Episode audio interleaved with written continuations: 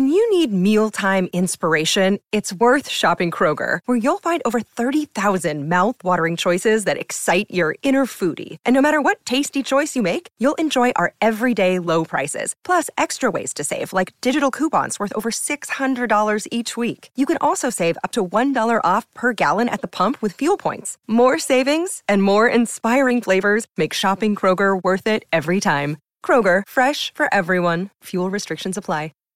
An episode with a lot of sisters. Sisterly episode. The three sisters, to start, meaning the islands north of the Vale and south of White Harbor.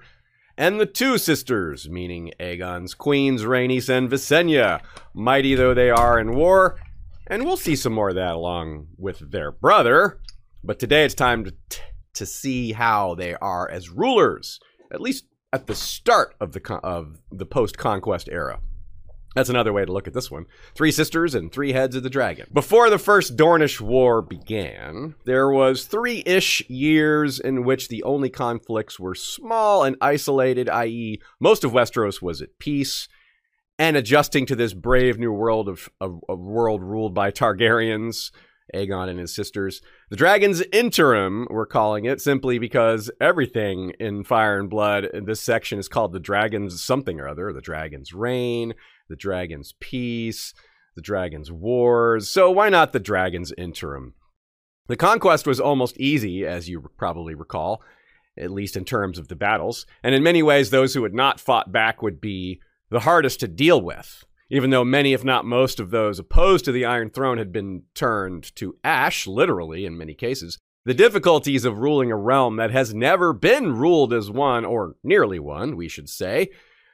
This is all untrodden ground. It's it never been done before. It's not a simple matter of just killing all your enemies. Although Aegon had proven pretty expert at that, it's not exactly a way to rule a realm. It's a good way to you know, get in charge, but you have to manage what comes after that. Many of the greatest real world conquerors were not particularly skilled at the post conquest stuff. So this is the brief time where Aegon, Visenya, and Rhaenys began to prove that they were more than just dragon riders, while making sure to continue to remind people that they were dragon riders. All that and more on this episode of History of Westeros podcast. Hello and welcome, everybody. We're back with another episode. This is the first recorded episode of 2024. It's not the first episode that we drop in 2024, but the first one that's live recording during this new year. So we're excited to start another year of excellent fun, delving deep into Westeros, Essos, and all of George R. R. Martin's creations. When we do live streams on Sunday, they're at 3 Eastern. That's when most of our live streams occur. Afterwards, every video is on YouTube and Spotify, and every episode is in audio only form, available anywhere you find podcasts. And it's ad free if you listen on Patreon or if you subscribe through Spotify. A lot of the episodes can be found with ad free versions as well. Now, our topics moot is coming. Speaking of Patreon, it's going to run through the end of January, the 28th, it starts, and through the 23rd of February. We'll be choosing 12 topics that will get made this year, and we expect this to be a yearly thing. So if you're hearing this in the future, sometime beyond 2024, well, be on the lookout for this current year's topics moot, whatever year you're hearing this. We expect it to be a fun, recurring thing. Sean, how you doing today? Uh, welcome to 2024. We didn't have you in our last episode, so it's been a little while. And uh, how's it going? I feel like we're already in the future. 2024. I mean, that's something that we would make up as a a future date to far off 2010. yeah. 2024. I think this was the year that something big happened in one of the movies 20. I know like last year it was like or the year before it was like the year that Back to the Future 2 like came true or whatever. I forget what movie it was this year. There's a big one that's like 2024 something happened. Like maybe one of the Star Trek. Oh, I think it was Star Trek 2 or Star Trek Three, one of those, Three, yeah, yeah. with the whales. Yeah, I think that I think they Mhm. referred to 2024 in that one. so yeah, that's that's one way to feel older is to achieve the year in a movie that they thought was like so far flung, like oh that's so far in the future. People will know, people won't even be be aware of this movie by then. Well, they were wrong about that. What are you drinking today? I've got a, a mix that's starting to become standard now. I've got the green naked drink, the Bolthouse uh, protein drink, the pineapple coconut sparkling ice, and Magic Mind. Wow. all stirred together. It's kind of creamy. It looks like it has layers. There's like three or four distinct shades of green in that beverage. Yeah. Shades of Green, cool band name. Yeah, that's right. It's not easy being Shades of Green. Hmm. So shout out to our good friend Nina, goodqueenaly.tumblr.com. Her notes are in this episode, as you might suspect, because they're in almost every episode. Her latest blog post, which pre slash post conquest events and in series events would be popular plays slash operas in either the Seven Kingdoms or Essos. It's not a, a thing that's wildly or deeply delved into in the books, though it certainly comes up, especially in Braavos. What kind of plays and you know stage productions happen? Obviously, there's the puppet show in the Hedge Knight, so that's something. But there's pro- there's room to imagine a lot more, like which historical events would be done and uh, how they'd be performed. So it's a fun little rabbit hole of of imagining and topics. And Nina writes a good several paragraphs on, on, on some stuff here that I find very insightful and some good choices. So check that out if you are so inclined. I really like that thought. I never thought about it before, but just like, you know, nobles, European nobles would have artists, you know, Caravaggio, whoever they want to see paintings of scenes from the Bible. You can imagine, you know, some king would have wanted to see scenes from the the conquest or whatever. Yeah, yeah, right. Or or some ancient stuff. I mean, and Westeros has such a long history in Essos too. Like that's something that's like weird to compare to the real world. Like there's they almost have more material in some ways. Yeah, yeah. so questions if you have them, certainly you can send them live if you're here during the live stream. And you can always send them to westeroshistory at gmail.com or interact with us on one of the many social media platforms. We're pretty much everywhere these days. If you're on a social media platform, search for Westeros History and you'll probably find us. And at the end of this episode, I'll mention some other topics that exist as episodes that we've made in the past that relate to things that we discuss in this one, as well as the answer to this trivia question Whose idea was it to form the office of Grand Maester? Bonus if you can name the year it was created. The answers to both halves of that question are in this episode if you didn't know it already. But if you don't, I'll tell you at the end. So, this is the beginning of the post conquest era with such topics as what I described for this one in the beginning, plus marriages, questions of succession, ruling policies, other changes to the realm, then the First Dornish War, which is arguably a lot more interesting than the conquest itself because it was actually a challenge and the mysterious ending to it that via letter that upset and confused both Aegon and the fandom, uh, which we're we're really interested in that. We don't have, uh, of course, the answer to that mystery, but we have some great guesses, and we'd love to delve into that. So that's coming fairly soon. And of course, the rest of the Conqueror's reign, longer looks at Visenya and Rhaenys, the Red Keep, the birth of Aenys and Maegor. We got a lot of fun stuff for this portion of Valar Reredas, and then we'll get back to some of our other topics. We have decided to delve into Valar Reredas in chunks. Some of you asked for us to keep it all at once, but we've realized that it's better to jump around we might be doing it for three years if we try to do it it's it's also fun because just the way this fandom is presented, like the material that we're given by George and by the TV shows, that's how they all work. They all jump around. Like you, you never stay with one character for very long. So I think it makes sense for us to do a similar thing. Although we'll stay in one place longer than the books and shows do. Uh, we'll jump around a little more often than we did in prior Valar Reread See what I did there? Reread I? Yeah. So we'll start with the three sisters. This actually is a little bit forward in the timeline, but only a little bit. Uh, and it happens during this interim period of the year one through four, but it's more like the year end of the year one or beginning of the year two. But some of these things aren't specifically dated. So anyway, let's start with the three sisters. Quote In the Bight, the lords of the Three Sisters had taken advantage of the chaos of Aegon's conquest to declare themselves a free nation and crown Lady Marla of House Sunderland their queen. As the Arryn fleet had largely been destroyed during the conquest, the king commanded his Warden of the North, Torrhen Stark of Winterfell, to end the Sister Men's rebellion, and a northern army departed from White Harbor on a fleet of hired Braavosi galleys under the command of Ser Warwick Manderley.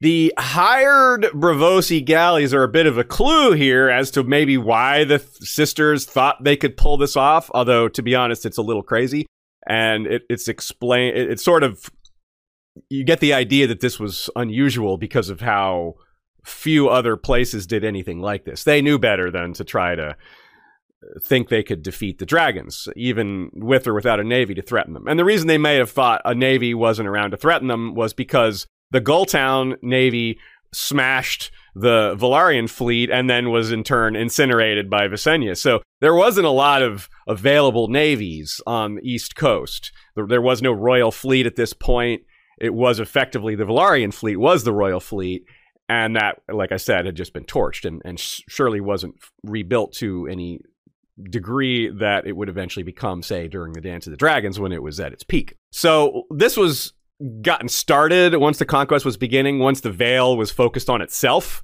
as in, we're worried about what the dragons are going to come do to us. We're worried about Aegon and his sisters. So that's when the, the sisters are like, oh, well, our liege lord is distracted. Uh, the realm is at war. Let's make our move. So Torrhen had to march home after kneeling uh, in, from kneeling to Aegon at Harrenhal, and then he received this order, presumably his first order from the king that was of any significance. And this wouldn't have been quick, right? he had to call up a fresh army. Presumably, all that, that army had gone home, the one he marched south with. So a lot of them would just have to turn back around and be like, hey, we were just in the field six months ago or three months ago. Now it's time to go back again. And that is difficult. And of course, the hiring of a fleet couldn't have happened overnight. They have to go to Braavos and negotiate and get the ships outfitted. None of this is quick, basically. And it's not necessarily something that shows approval by the Braavosi government because this is Braavos. They're supposed to be against dragons and Valyrians and stuff. So the fact that they worked with Aegon shouldn't be taken too deeply because these are sellsails. They're not idealists. These aren't Bravosi government ships, right? So, yeah.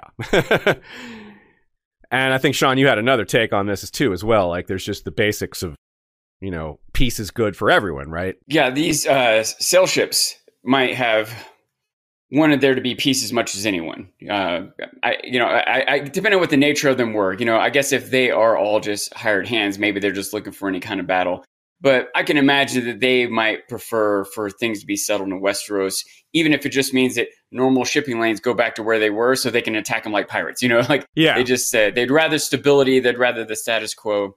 But it does show, I think Nina pointed out that it shows that Aegon had enough wherewithal to contact and pay these ships. Like there's, he was getting an amount of stability already. Yeah. You know, I think technically the Manderleys hired the sellsails, but regardless, it's still, they did it under Aegon's orders. So it's still a similar thing.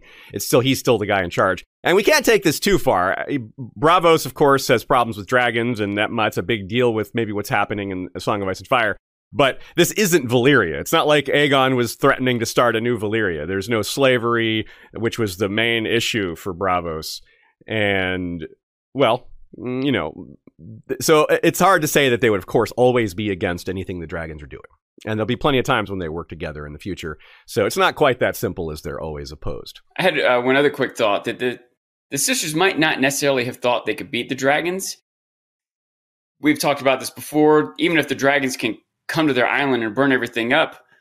Okay, but you still need to have some human bodies to occupy the land, yeah. right? And the Navy just got destroyed, right? And also, Aegon doesn't seem like he wants to kill everyone. He wants to be ruling them. It might have been a, a, few factors made them think they might get away with this. Like maybe they're not big enough to matter to Aegon. I, I don't think they really thought they could beat the dragons. I think they thought they might get away with it because they're not a threat, because Aegon doesn't want to just kill them all. He wants to rule them, and there's no ships to come take over. I it, I don't think it's completely crazy what they were doing here. Yeah, and, and there seems to be some sort of game, and I say game in the term of Game of Thrones because there's some very odd decisions made here, some some unusual things that happen. basically, why is the sister Marla Sunderland? Why is she the queen when it turns out she has a brother? And you know, normally in Westeros, the the men come first, so something's odd about that. Not that it's a bad thing, but it, it it's kind of like mm, was did they install her as a puppet ruler? Did they make her like a front to take the fall? Because that is kind of what happened. She does kind of end up taking the fall. Now that's one scenario. Another scenario is that she's very ambitious and she takes a position that her brother wouldn't have taken because he thinks it's insane to try this. That's another possibility, like a Cersei sort of move. Maybe not, maybe not as like cruel and paranoid as a Cersei, but ambitious and and aiming to climb the ladder in any way possible, and maybe not great at forethought. that kind of yeah, that and, kind of attitude. Yeah, maybe she was a great leader. Maybe she had proved herself. Maybe her brother was a crappy leader and had already been put to the side. It, you know, we don't get a lot of details from this and it does seem on the surface like the easy answer maybe is she was just a puppet, like just an excuse for the other leaders to test and see if this works. And if not, she can be the scapegoat later on. Yeah. But maybe she had more agency than that. Maybe maybe there is I can imagine. I can imagine a, a two season series about this whole event. You know, yeah, it would be pretty neat. There, there, a, there's a lot of great parallels. A lot of intrigue and character development could come from it. You know? So there's another interesting thing to consider here is the time of, of year or the season rather. Time of year doesn't mean the same thing in Westeros as far as the seasons go. I mean that it was autumn around this time, and autumn is a bad time, right? Autumn is stormy season. So even if they thought that ships could be procured f- from by their enemies, they might get lucky and the storms might drive them back or make it difficult for them to invade. And of course, they revere storms. In the Sisters, that's it's kind of the opposite of the Ironborn. the Ironborn think the the storm god is the the Satan, basically their equivalent. Whereas the on the Sisters, it's like the storms bring them stuff because they're wreckers and they they plunder shipwrecks and it's it's a boon to them. So it used to be a place of piracy and wrecking. Now it's more a place of smuggling and fishing. The piracy is it's difficult to be pirates in an area where there's lots of you know up and up sailing and and militaries. Unlike on the and dragons, yeah, on, on, the yeah, not to mention dragons. Now on the west coast, it's a little more easy. There's there's fewer navies, and Ironborn are stronger. Their culture is more about warriors uh, than about these other forms of crimes that the sister men are known for perpetrating. And you can see the value immediately uh, t- of House Manderley and White Harbor to the north. I mean, this wasn't part of the north even you know 600 to 1000 years earlier. So if we imagine some odd scenario where the Targaryens or someone had conquered Westeros much earlier and the sisters had a rebellion, he wouldn't have been ordering the Northmen to do something about it because they wouldn't have been equipped to do it at all. Like, well, how are we going to get there? you know, what are we? We don't have ships. What do you mean? We're the North. We haven't had ships since Brandon the Burner or Brandon, uh, Brandon the Shipwright or what have you. And that was who knows how long ago. So it's interesting to see also the way the authority trickles down here. Aegon commands Torrhen to get this done. Torrhen then commands White Harbor to do it. it's like, all right, Aegon passed down the command, but I'm I'm f- passing that off to you. I don't think Torrhen did anything personally other than pass this command on. So that's uh, goes to show a few things in terms of how these things work when the, the warden system is activated, which I guess that was the first time the warden system was activated, and uh, it worked pretty well and uh, that's makes a lot of sense. To this to this day, the sisters operates mostly independently, so that's maybe part of why they were of that mind that they could pull this off. What if the Manderleys already had a navy? You know, would they have done anything differently? Would they have not hired Braavosi or I don't know. I mean, ships are very vulnerable to dragons, so it might not have made that much difference in terms of how the war actually went. In fact, it wasn't really a war. I mean, they once they saw they gave up pretty quickly once they saw that their delaying tactics or the storms or all that didn't work. Secondly, a much farther back what if the Manderleys constantly remind themselves of their own past, and their past was in the Reach. So the Manderleys would have otherwise been on the field of fire during the conquest. They're like, "Whoo, that's where we would have been. We would have been baked like everybody else." Remember the the Order of the Green Hand was entirely wiped out, except for amongst them. They are now the only ones left, and they still to this day consider themselves members of the Order of the Green Hand. So their rough equivalent in power was House Peak. You know, it was the Tyrell. I mean, not the Tyrells, but the Gardeners at the top, and then kind of a few other houses like Peak and Oakhart and these guys, the the Manderleys, were about as high as it was. So they would have probably been near the front. Since the House Peak suffered nearly as badly as the Gardeners, then the Manderleys probably would have gotten cooked just as badly. So this would have been maybe a time when they gave thanks for their change of mm-hmm. locale, and yet more thanks to the Starks, who they revere for allowing them to join their kingdom. To this day, of course, we saw Wyman Manderley preach it to Davos and to Robett Glover about how much they regard the Starks and how important it is to them, to their history, and to the fact that they even exist to this day. If they're memorializing that now, then they probably memorialized it 300 years ago when it was when it really mattered, when things that would have shown them, you know, would have changed their outlook dramatically. So, good job there. Now, I wonder how eager or not eager the Order of the Green Hand was to show itself. It's like where they're like, I don't know if we want to be seen, or maybe we're like we're the proud few left. I mean, it could go either way, right, Sean? Like that's that's a tough one to, to guess at, huh? I could see a scenario where they might be looked at as cowardly for not having been there with the rest. Mm. But uh, I don't know. I'd rather be a coward and be alive. and, and and they have the chance to go prove their bravery right now. They've got a chance to go into this next battle, you know. So uh, I, I, don't show me the person who's not a coward when a dragon is breathing fire at them, right? yeah. Often those are dead people that you show are shown there. Yeah. but I guess maybe they there could be the uh, a fear that you know that they fought against the Targaryens, and so maybe they're scared the Targaryens want revenge or something. I still don't. I don't think that's the case, though, because it's not like the Targaryens were set out to get the Order of the Green Right. Hand. They're trying to win this battle that the Order happened to be at, and so yeah, I think I would be on the proud to still be part of it side, and and the Targs might be happy for that too. There's one more faction they can say lay claim to as an ally. You know, That's true. And it's not like there was some bitter long term struggle between the Order of the Green Hand and the Targaryens. They just took the battlefield that one time, got wiped out, and then bent the knee. Well, the the other guys bent the knee since they weren't around anymore. so yeah, it's unlikely that this that the Targaryens were offended by this, but they might still have wanted to play it safe. And that matters here because we see another example of a dragon rider escort slash chaperone accompanying a regional army, just like Rhaenys accompanying Orys Baratheon, where she's not being told to do by him, but also vice versa. So they're kind of like co-leaders. Like no one tells the queen what to do, but also Orys was in charge of the army, not her. So it's a similar situation here. No fighting was required, just the invasion force existing and getting close. Here's the quote to bring it to a close. The sight of his sails and the sudden appearance of Queen Visenya and Vhagar in the skies above Sisterton took the heart out of the sister men. They promptly deposed Queen Marla in favor of her younger brother. Steffon Sunderland renewed his fealty to the Eyrie, bent the knee to Queen Visenya, and gave his sons over as hostages for his good behavior, one to be fostered with the Manderleys, the other with the Arryns. His sister, the deposed queen, was exiled and imprisoned.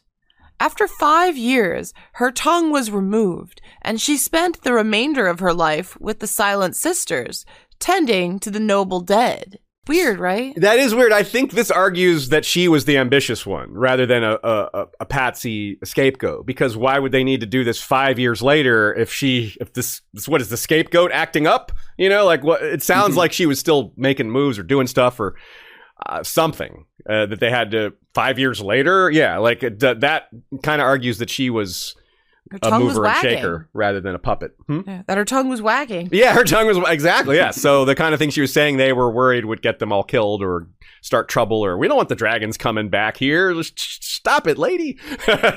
so yeah, that makes some sense. There's, so that's kind of where I lean in terms of the theory here, but you know we don't know for sure. And what happens if Visenya is like flying over the the the islands there and she sees that order, the Green Hand Standard, and is like.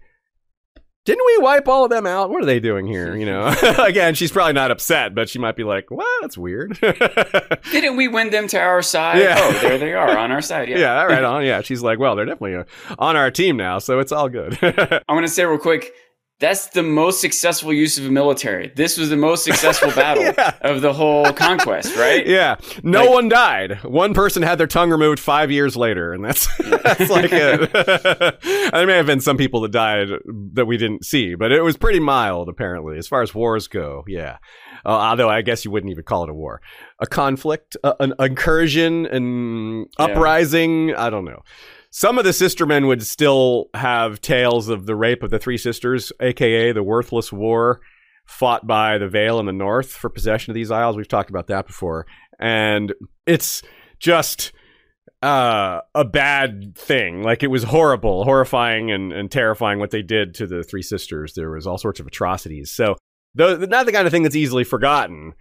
And this is a good time to kind of consider well, who was in this Stark army? Who came over with the Manderleys on those galleys? Was it some of the same people? Obviously, Visenya was there, but were, the, were there actual Starks along with the Manderleys, or did he just have the Manderleys handle themselves? Were there Boltons there? I mean, if Boltons came, that would scare the Sistermen too, because it was, recall, there was some Balthazar Bolton who made a pavilion from flayed Sistermen. And maybe that's just a story, but uh, maybe there's a grain of truth to it. Like, it wasn't a whole pavilion, it was just a smaller tent of skin. yeah. Or Pretty maybe it was a whole pavilion and only a portion of it was made out of skin and not the whole thing. But even if you try to downplay this story, it's pr- still pretty uh, gruesome, right? yeah, yeah. Nina suggests another possibility that maybe Steffon, the younger brother, was a half brother, which might have been why Marla had priority in in order because she was the older one. So yeah, that's a possibility. Uh, she's also a little perplexed, maybe not perplexed, but confused in a similar way to we are, in that it's hard to pin down what was going on here uh, because there's a, a little bit of there's a, a couple more details that would tell us a lot. Like one or two more details would mean a lot. I also think George was thinking about the anarchy, as in the anarchy in England.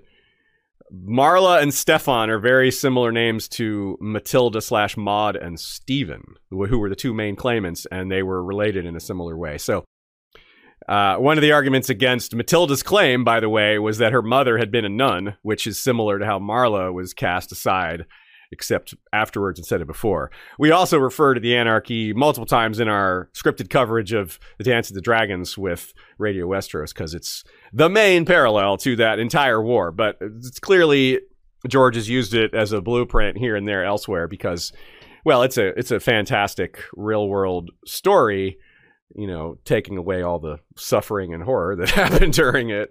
You know, 1200 years ago or whenever it was. Exiled and imprisoned is a little unusual too. Yeah, right? what's that? It's it almost seems like it should be the other way. Imprisoned, like they capture her and put her in jail, and then decide, okay, send her off to Essos. That would be imprisoned and exile, but exiled and imprisoned. So you send her off to Essos and then put her in jail, and it couldn't even been Essos because she's with the Silent Sisters. Yeah, it just it's weird. She exiled from the sisters, maybe, but then I think that's Yeah, if we piece it together, the, the the the best way I can make sense of it is yes, she was imprisoned for a little while and then exiled, and then because she kept talking or trying to stir up trouble, they brought her back, cut her tongue out, and made her join the Silent Sisters. That's kind of my figure. Like exile, even exile wasn't enough to stop her from causing trouble.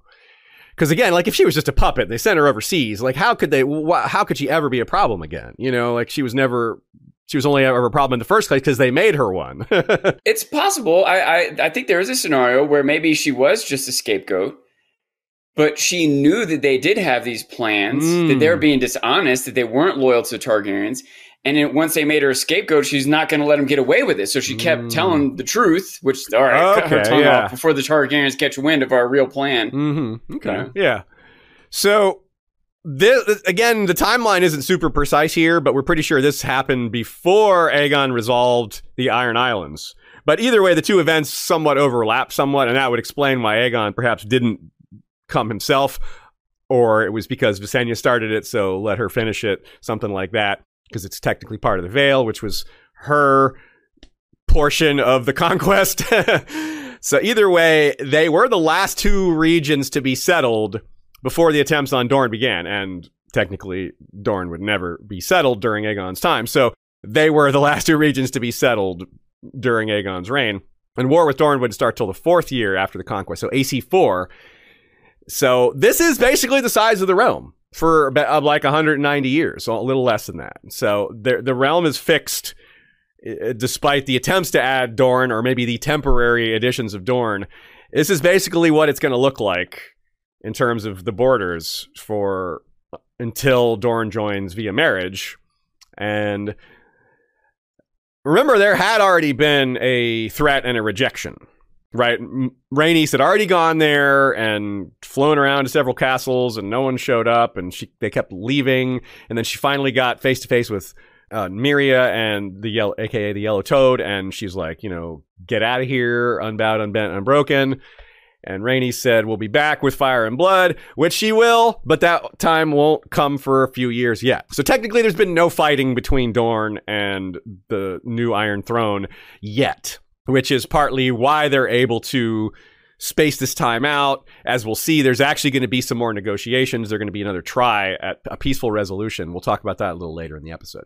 Okay, let's get into the interim properly here. The the narrative in Fire and Blood focuses its attention on how the realm was ruled after the end of the Dornish Wars, but clearly this all happened in concert. In other words, the the, the descriptions of what happens after the Dornish War must have started before it because the Dornish War started it took nine years and it didn't start till the fourth year. So stuff was happening before that in terms of setting up the new regime and, and making some of these policies, but it's described as happening after that. I just think that's how the book is laid out, you know, because he, he doesn't want to discuss the royal progresses and then discuss them again, discuss all these marriages between, and then discuss them again. It would be sort of repetitive. So I think there's the, but that's still that's a lot of time, right? Four years, roughly, or maybe three and a half, between Aegon's coronation and the beginning of the next serious war. That's a substantial amount of time, and it's at a time, a very crucial time when the kingdom is new and a lot of stuff needs doing. And if we consider the Ironborn and Three Sisters needing Dragon Rider attention, so there were wars going on, but those were largely confined. Like they didn't spill out into other areas. And in fact, the sisters, as we just described, wasn't really a war at all, unless there was some.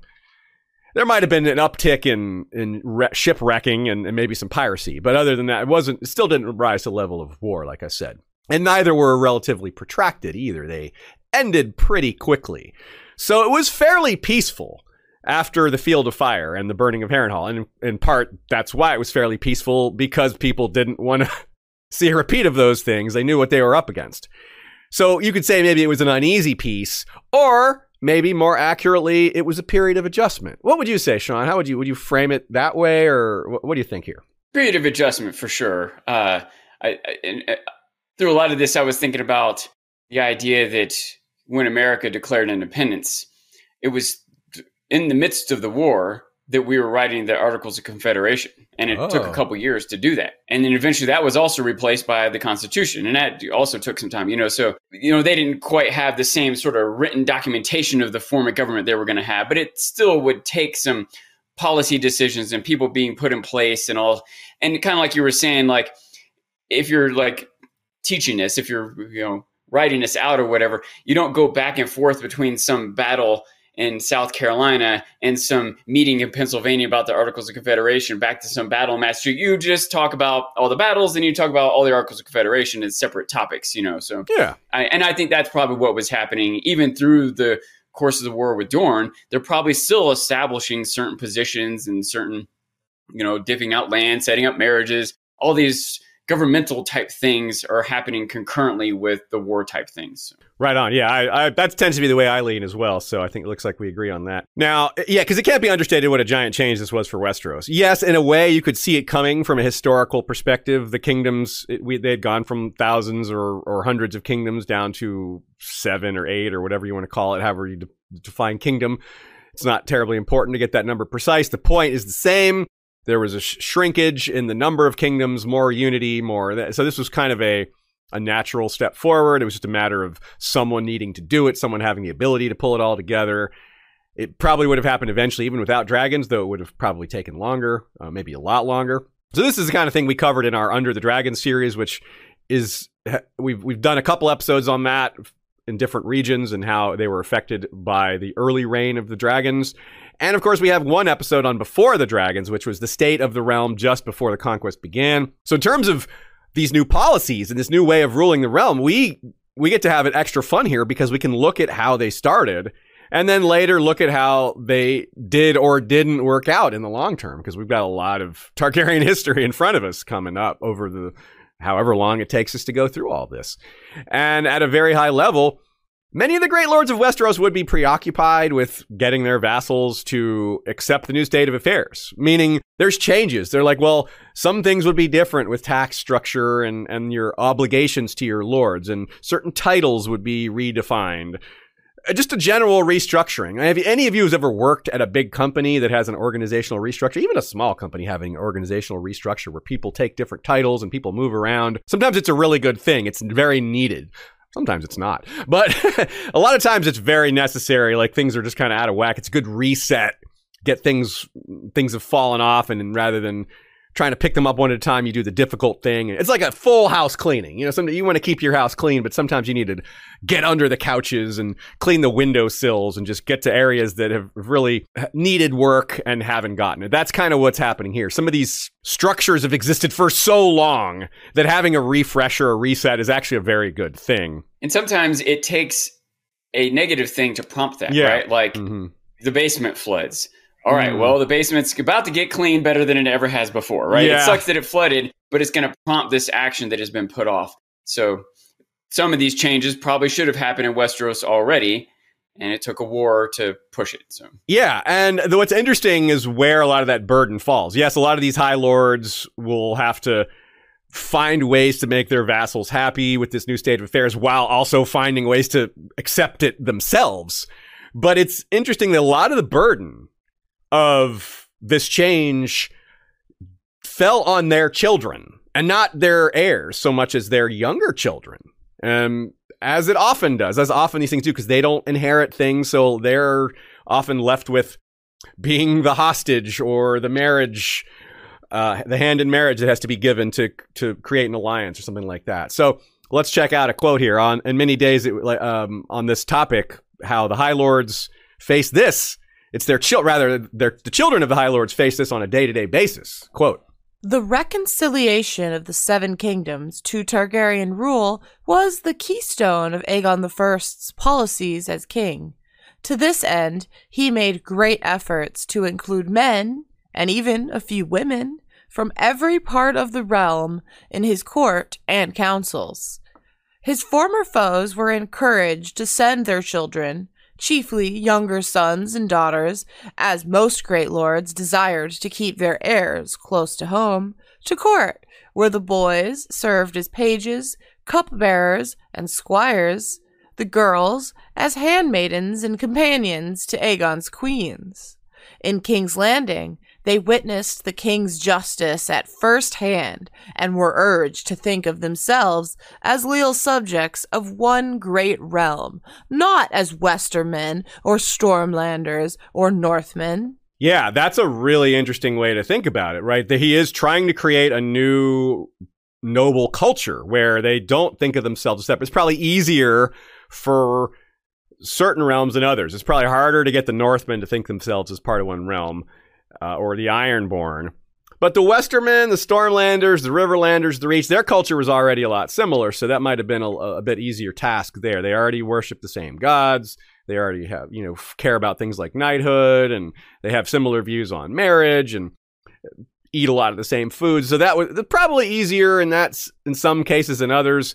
But there's always individuals to, to reckon with. Some people are just stubborn and some people are just very adaptive. And who knows where these individuals came from? There's nothing about Northerners that's fundamentally less adaptive, I don't think, you know, from if they're if you get taught things at an early age, you you still have that malleability to to change and see the world differently than than someone who's maybe been stuck in their ways for 50 years or something like that. So this is pretty fascinating. It's also a, a, pattern that's existed for a long time. I mean, the idea of pages, cupbearers, squires, handmaidens, and companions. We've seen this so much in A Song of Ice and Fire. It comes up very often here and there.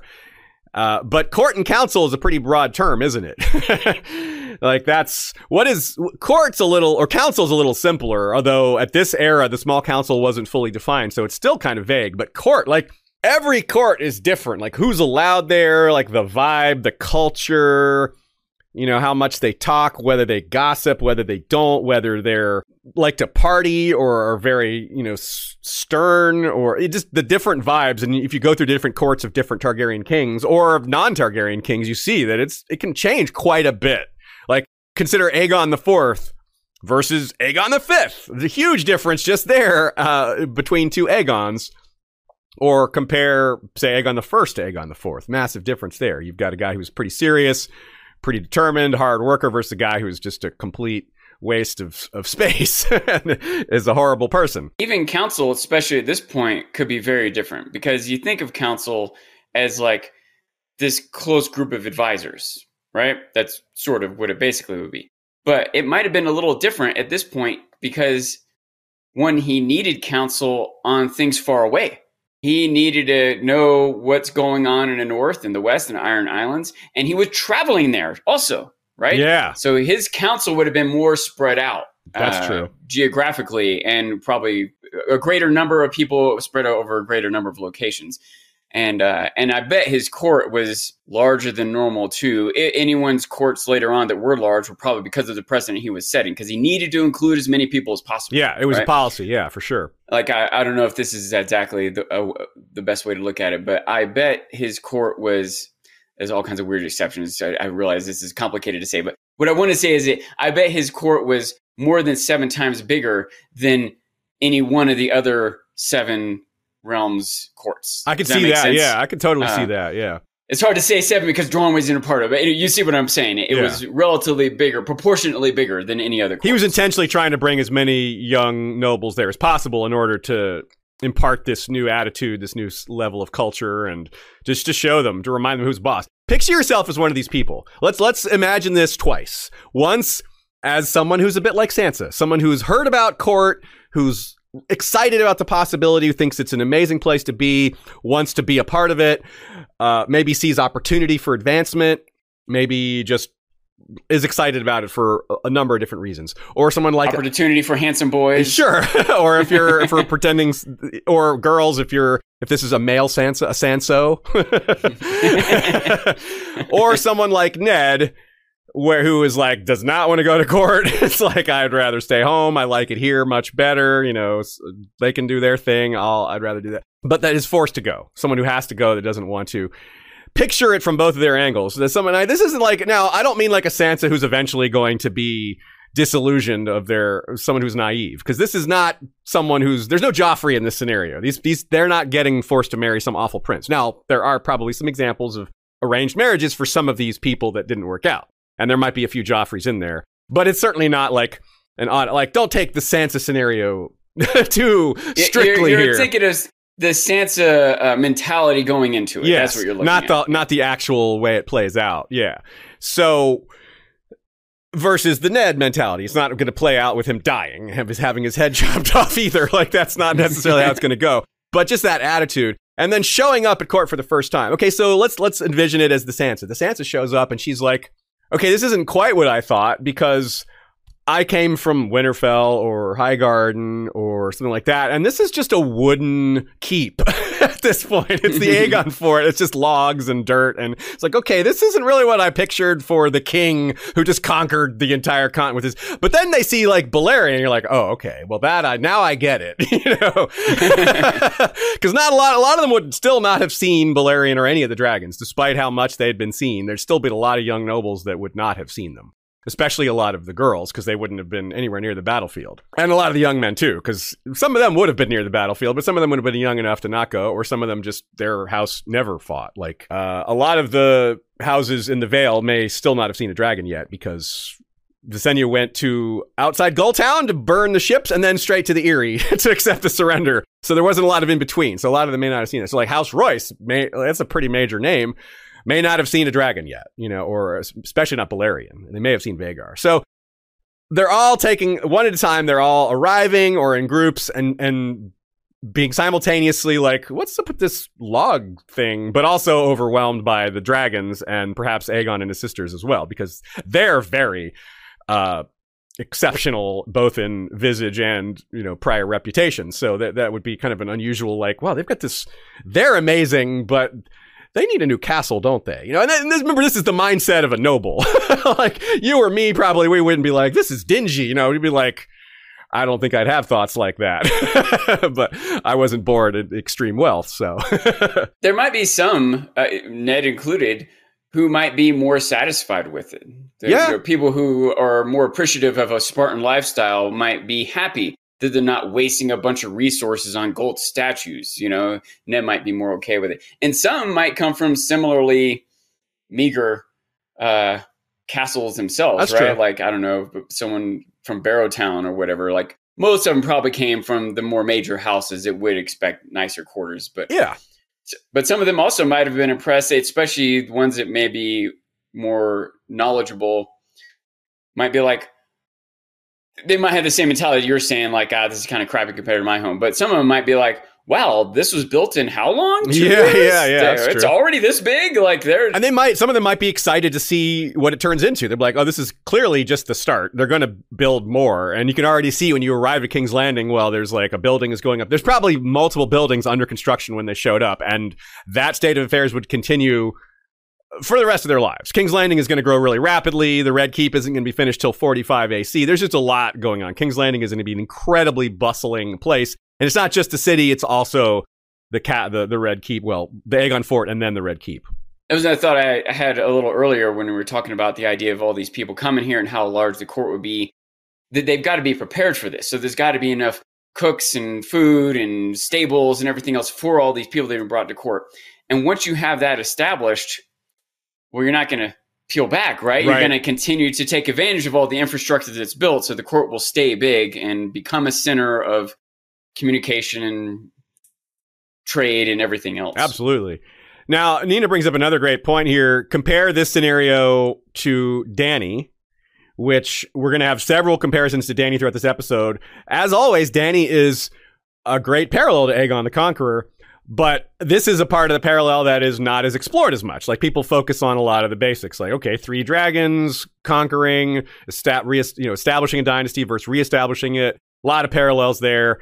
Uh, Black Dragon specifically, you know, all these other things, but Dany in Meereen had to learn how to rule after having an exceptional conquest over the area and kind of beating them fairly easily, right? And she didn't even have as much dragon power, and in fact, quite a lot less dragon power. And in fact, in fact, she had no dragon power during most of the conquering of Slaver's Bay, other than Drogon burning the face of one slaver, you know, during the, the, the trick for the Unsullied. So mostly it was the Unsullied that did the damage there, and and her Dothraki and some other things. So, but that aside, it's a similar scenario where she comes into a place, takes it over, and has to make a lot of changes. Has to make change to the culture and wants to rearrange how things are done. And she's dealing with a stubborn nobility, one that's not really pleased with her. Now, to be fair, the Westerosi nobles were probably more accepting of Aegon than the Meereenese are of Dany. There's some prior uh, anger towards the Targaryens and Valyrians based on the history of the Giscari Empire and the Valyrian Empire, which does, that kind of background doesn't exist with Westeros. That sort of uh, you know anti-dragon attitude wasn't there, and they're more hostile as well because she's making bigger changes. Like there's no ending of slavery that Aegon's trying to pull off. In fact, Aegon uh, very much so is a policy of changing as little as possible in the short term. In the longer term, he changes more, but in those first few years, he's very cautious not to change too much because he doesn't want to get anyone too upset. He doesn't want to encourage rebellions. He doesn't. He wants to keep everything safe and peaceful, which it's a you know you you, you don't want to see certain you want certain laws needed to be changed, and maybe uh, there's definitely some things I would say you should have changed those sooner. But I uh, respect as a policy not just forcing a bunch of changes all at once, given that's probably better for keeping the violence at a minimum. Because that's the most important thing, I think. And enabling more change down the line. yes. Right? Yeah. If you change a whole bunch up front, people are going to have a hard time accepting any of the changes. But if you do one thing at a time, by the time you get to the fifth one, then they'll be more on board with you. That's true. That's a good point. it's also uh, an extra challenge that Dany has is that this is fundamental to their way of life. Mm-hmm. Like The morality slavery, yeah. aside, which you know, not that we shouldn't address that too. But for example, if Aegon wanted the Iron Islands to stop sailing, stop using boats, Yeah. it would just be crazy. The idea of that would just be crazy, and it would almost be impossible to get them to do that. Now, if somehow using boats was immoral, we might root for Aegon to do that, but uh, but you could still see the trouble he would have. Even if sailing was immoral, it would be still really hard to get this people whose culture is based on it to stop doing it. Yeah, So- agreed, agreed. Yeah, that's that's a solid example. Yeah, so it's really hard for Dany to change their ways, and it's Aegon is faced with a similar scenario. Uh, perhaps not. So many of these things aren't so deeply entrenched. He's not trying to make any any no no single change Aegon is trying to make is as large as ending slavery in Meereen, probably. So that's a, a worthy consideration. Now let's look at this too. Some of these, uh, an opportunity, right? Some of these people who are second sons, third sons, daughters, what have you, they were like, well, what is my what's what's my outlook in life? I'm not going to inherit Winterfell or Highgarden or what have you. I got to go out into the world and make my own thing. Well, maybe that opportunity is at this newly formed governmental authority that hey maybe i can make friends with the right people. Like it's an opportunity. It's a there the, no one has climbed these ladders yet. Like there are pa- ladders of power to be climbed in the targaryen regime but no one's really done that yet except for maybe a handful of people who were already close to aegon prior to the, the war and maybe a few powerful people who had gotten in his good graces in that short period of time since the end of hostilities. Like there's a Nina mentions the Shavepate, someone who's like good. We can finally take it to these slavers and make these changes, right? There's there isn't a person like that that we know of in Westeros who's like, yeah, let's stick it to the nobility. It's about time they got taken down a peg or two. It's not really like that. So uh, there are some parallels, but mm, there are also parallels that, that don't work. Not and not every aristocratic family is going to have a place at court. In part because they don't have anyone to send, right? Like the or, Orys Baratheon took over the house, took over House Durrandon, but there wouldn't have been a child to send anyway, even if he hadn't, right? There was the daughter who was the only heir, so they're not going to send the only heir to court. Or what if you go to the Lannisters? Tyrion says that his ancestor escaped the field of fire and bent the knee and then fathered a son for which he's duly grateful because if he hadn't fathered a son, Tyrion himself would never have been born. So that implies that the Lord of Casterly Rock at the time of the Field of Fire did not have a son, which means that these he these came later. He may have had daughters, who knows, and maybe they went to court. That's an interesting option to consider. Is these opportunities at court were happening, but if a family just doesn't have children to send there, then they can't take part in this. Like maybe they could send an uncle to try to like get on the council or something. But yeah, it's a funny th- scenario where you just if your house is too small, you can't you can't participate. It is interesting to think how some houses' strengths might have been increased and diminished just based on that Yeah. arbitrary factor in that moment. Yeah. It's like again, I think I may have even used this example before. Those of you who know the expanse, it's the term the churn. And that's when like there's a big rearranging of things that are completely out of your control. Like all like a government rearranges itself or a war is happening and someone like you or me goes off. we have no ability to to affect anything. All we can do is hope to survive it. And then find our place in this new environment, whatever that happens to be, however it shapes out. And so this is a time, this is that level of change where it is a churn, a Westeros churn, where some people are going to be ground up in it and not survive it, or and by survive, I don't necessarily mean they'll be killed, but their their income might be destroyed, their place in, in society might be might not exist anymore. Uh, their the some honors they had gained might not carry the same social or cultural weight that they used to. Things that you're proud of might now be negatives by a lot might be viewed as negatives by a lot of people. And we've seen these things happen in the real world all the time. So in terms of fosterings just think of all the example let me just throw a few others out here just to set the stage a little more like jaime and lord tytos blackwood for example first of all lord tytos blackwood when he surrenders to jaime in a dance with dragons he's kind of nice about it a little bit. Jaime's like, "Well, which hostage do you want to send?" He's at first he asks for his daughter Bethany, and Tytos is clearly disturbed by that. And he's like, "Well, can I send this son of mine who likes books and isn't much of a warrior?" And Jaime's like, "Yeah, sure, you know, that's fine with me."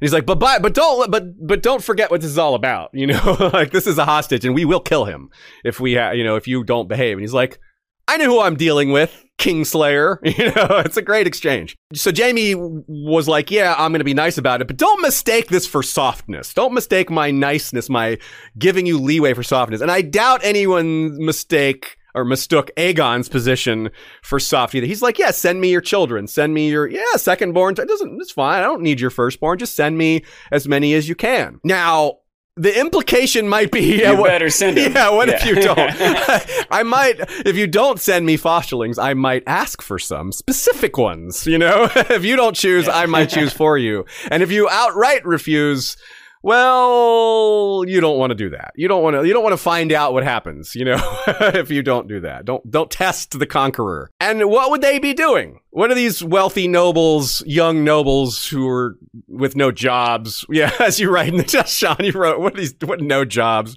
Get a job. What young. the hell do any of them do? yeah, just sit around with the land they inherited and no jobs. I guess I some of them hopefully are being productive. I don't know, reading and training or funding bridges to be built across streams and irrigation systems or something. But I feel like most of them are really wasting the resources of their their underlings. Yeah, I, I think a good a good amount of education and training would happen for sure because that's that just seems like the part of all noble upbringing and, and some hunting and you know their their regular pursuits, which isn't necessarily a a good thing. It's just a thing, really. It's not really that bad either. Just whatever. So, but I think the education part is interesting because this is where there's a chance for Aegon to push some of his agencies or his uh, uh, agenda, which is to get these youngsters to see the realm differently, to stop seeing it as a bunch of realms, see it as one realm. And that's a part of the education. Like if he's influencing the maesters and, and having a say in what they teach these youngsters, I feel like that's at the top of the list, given what emphasis is placed on it here in the source. And we know Aegon was big on maesters. He had one. That always was with him. I think he also had one on Dragonstone. Visenya and Rhaenys had their own maesters too, so they weren't sh- stinting on the maesters. So I think that says a lot about the fact that he was big on having maesters around. And one of these kids here, I think he very likely was uh, uh, not maybe not aggressive, but forthright about educating them in a certain way. I wouldn't call it indoctrination, but it was certainly uh, it certainly had a, there was certainly a plan behind it. You know, a, a big question I have here is royal progresses. They were a huge part of Aegon's policy towards keeping the peace and for spreading his authority and reminding people of who he was and the cost of rebellion by confronting them face to face with what they'd be going up against. He placed a lot of value in them. Here's an actual rare quote from Aegon himself. It is better to forestall rebellions than put them down, Aegon famously said when asked the reasons for his journeys. A glimpse of the king in all his power, mounted on Balerion, the Black Dread, and attended by hundreds of knights, glittering in silk and steel, did much to instill loyalty in restless lords. The small folk need to see their kings and queens from time to time as well, the king added, and know they might have the chance to lay their grievances and concerns before him. I want to point out this is a lesson that Rhaenyra should have learned. Yes, absolutely. If after Viserys said that she was going to inherit, she flew around, you know, once every couple months to all the different lords with her dragon to remind everyone, I'm going to be queen one day. She might have had more support when the time came. To be fair, Book Rhaenyra did quite a lot more of this than than Show Rhaenyra, uh, although most of it I think was when her father was still alive. Uh, she did. She was seen by. That's how she got the reputation for being the realm's delight, and why so she had mm. such popularity as a young as a younger person which is part of why she took uh, took it for granted later. Which I don't I don't think the show brought that part out as much. But anyway, we're we're not talking show too much today, so let's let's keep it going. Given the sheer number of progresses he went on during his reign and how important he viewed them, I think they probably started this early, right? He didn't have that much else going on besides he went to the Iron Islands that one time and sorted that out. Uh, he didn't go to the Vale. He didn't go to Dorne, at least not yet. And we know that he generally gave over a lot of the day to day ruling and building of the Aegon fort to Visenya, which would give him leave to be elsewhere, possibly on some of these progresses. Though we're also told that he spent a lot of time back on Dragonstone. Uh, so this is just a brief note about those progresses because we're going to speak to them a little more later uh, because they're such a bigger part of his later reign. And now we're only theorizing that they probably started this early. He's going to be making like three decades worth of progresses. And I think also there's like a lot of these things that they probably changed over time, like how many people he brought, the type of attitude he was spreading. He was probably a little more domineering early on or a little more about showing his power later. It was more about maintaining and just keeping uh, keeping things tight rather than locking them down. You know, there's locking it down and then there's keeping it locked down, right? you can imagine over time he might have formed some genuine relationships with people too. Yeah, that's right? true. He like Yeah, really good point. befriended some of the other lords or soldiers and what when he went to visit them he probably like gained a lot of insights about their culture or their how their cities are structured and such things that he was worried about himself he would have huge value on its own enough to just have this show of force remind everyone who's in charge but there are all these other values to come from it too Yes, you're right. That's that's a very good point about certain lords would like plenty would suck up to him, but there would be some that actually that they actually got along, like you say, like genuine connection, maybe even friendship. Even though Aegon perhaps wasn't big on that, there would be a few that you know he liked more than others. We'll say. now, as you said, he did travel with a, a lot of people, and that was expensive, but that was intentional. He wasn't just throwing money away he wanted to make sure to remind people what they were up against. Just very, just a show of force, shock and awe. Well, just awe, not shock so much, because there's no, there's no, there's no attacking here. if he could bring all this just to say hey what's up what if there was war Yeah. what is he going to bring if we actually speak out against him right So, yeah, and then they have to picture like. Who's going to go against this guy? Like, so who's going to be on my side if I go against this guy? Like, they're all, Yeah. you know, it's, Yeah. it's a double, it's a double whammy at least. And you know, uh, to further my other point, all these other people he's bringing, they also can form bonds with the different people that he's visiting, right? Yeah. All the soldiers that are coming from these different lands, which is again part of what he wants. He wants this intermixing of cultures. He wants everyone to feel like they're part of the whole big same thing. So, and just like he might form a bond with a certain lord or a certain master of arms or whatever else, all his underlings and soldiers, when they go visit these other castles, form these same bonds, get these same connections, make it less likely for them to want to go to war with each other. Yeah, Right? Yeah, absolutely. And the other angle here is there's a few houses here and there, a few spots here and there that were given over to Valyrian nobles. Harrenhal being the main one, Quenton Qoherys. His first wife had died three years prior to 2 AC, which is when he got the castle. So he married again to a daughter of his own new Lord Paramount, Edmyn Tully. And Quenton, that's Quenton Qoherys, already had a grandson and two sons, so he wasn't a young man at the time. And this is interesting just because it's a Valyrian descended house marrying into the Riverlands, and maybe they had some silver hair, and so there was like a little bit of that going around. But it's another thing, like if you befriend this guy, Quenton Qoherys, a guy who was probably pretty close to Aegon, it's an in route to befriending the king or having a, connection or just a foot in the door. And there would be a few people like that out there that were already close to Aegon, and someone who's got a friendship with the king. If you can't get access to the king, well, maybe you get access to someone that's close to him, and vice versa, or or farther down the line. Maybe if you can't get access to Quenton Qoherys, you get access to his master at arms, and maybe work your way up.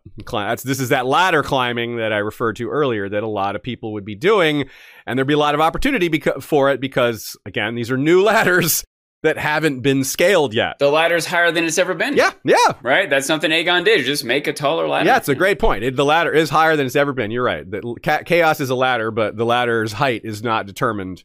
Is not the same always. Yeah. so let's let's return briefly to this idea of the early court and what it was like. Uh, like I said, no red keep. There was the Aegon Fort, which wasn't replaced until 35 AC. So the Aegon Fort, this log structure, was there for quite a while. Aegon died in 37 AC, so he didn't really live in the Red Keep, especially because it was barely, it wasn't even finished till 45 AC. So when we discuss at court, it's difficult because it's really easy to picture all the different scenes of the Red Keep on TV and in your book memory because there's so many book scenes that take place at the Red Keep. But the Aegon Fort is so different. It was surely fancy as far as log long hauls, but again, the places these youngsters were raised showing up there, they're like, "Whoa, this is this is kind of a step down." Some foolish few might even be uh, might even say so out loud. I'd be like, "Well, this is this is this is way worse than where I came from." Like, dude, shut up. Keep that to yourself.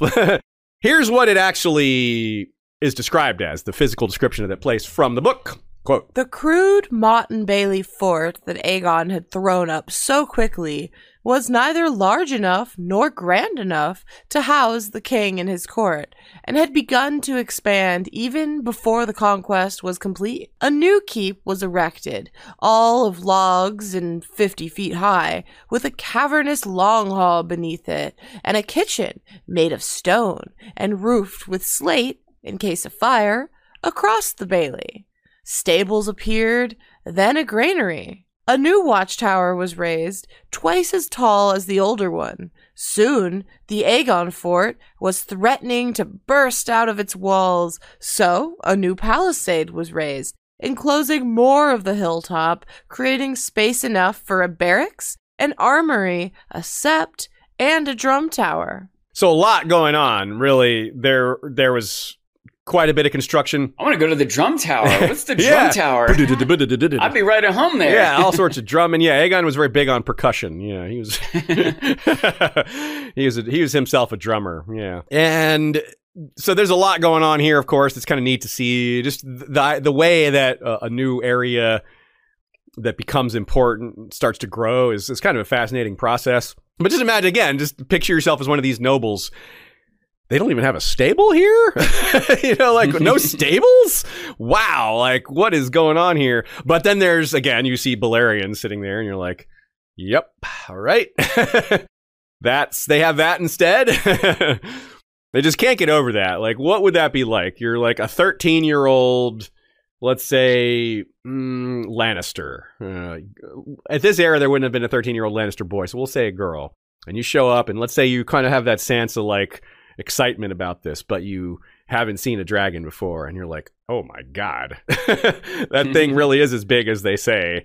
And I will behave because I don't want to have to deal. Like Aegon's not going to feed anyone to his dragon, especially not some young girl. But she doesn't know that. You know, they're, they're going to be inventing things in their heads, and a lot of it's going to be fear. And their their father and mother would have told them to behave, and it's like going off to boarding school or something, but it's it's a different sort of boarding school. So a lot of people have seen this, but more and more people are getting eyes on the king. Let me quickly describe what a few of these things mean, because I think a lot of y'all probably don't know what a Motte and Bailey castle even is. Motte is not is a raised is raised ground, so like a hill that the castle is built on. It can be an artificial hill or one that was already there.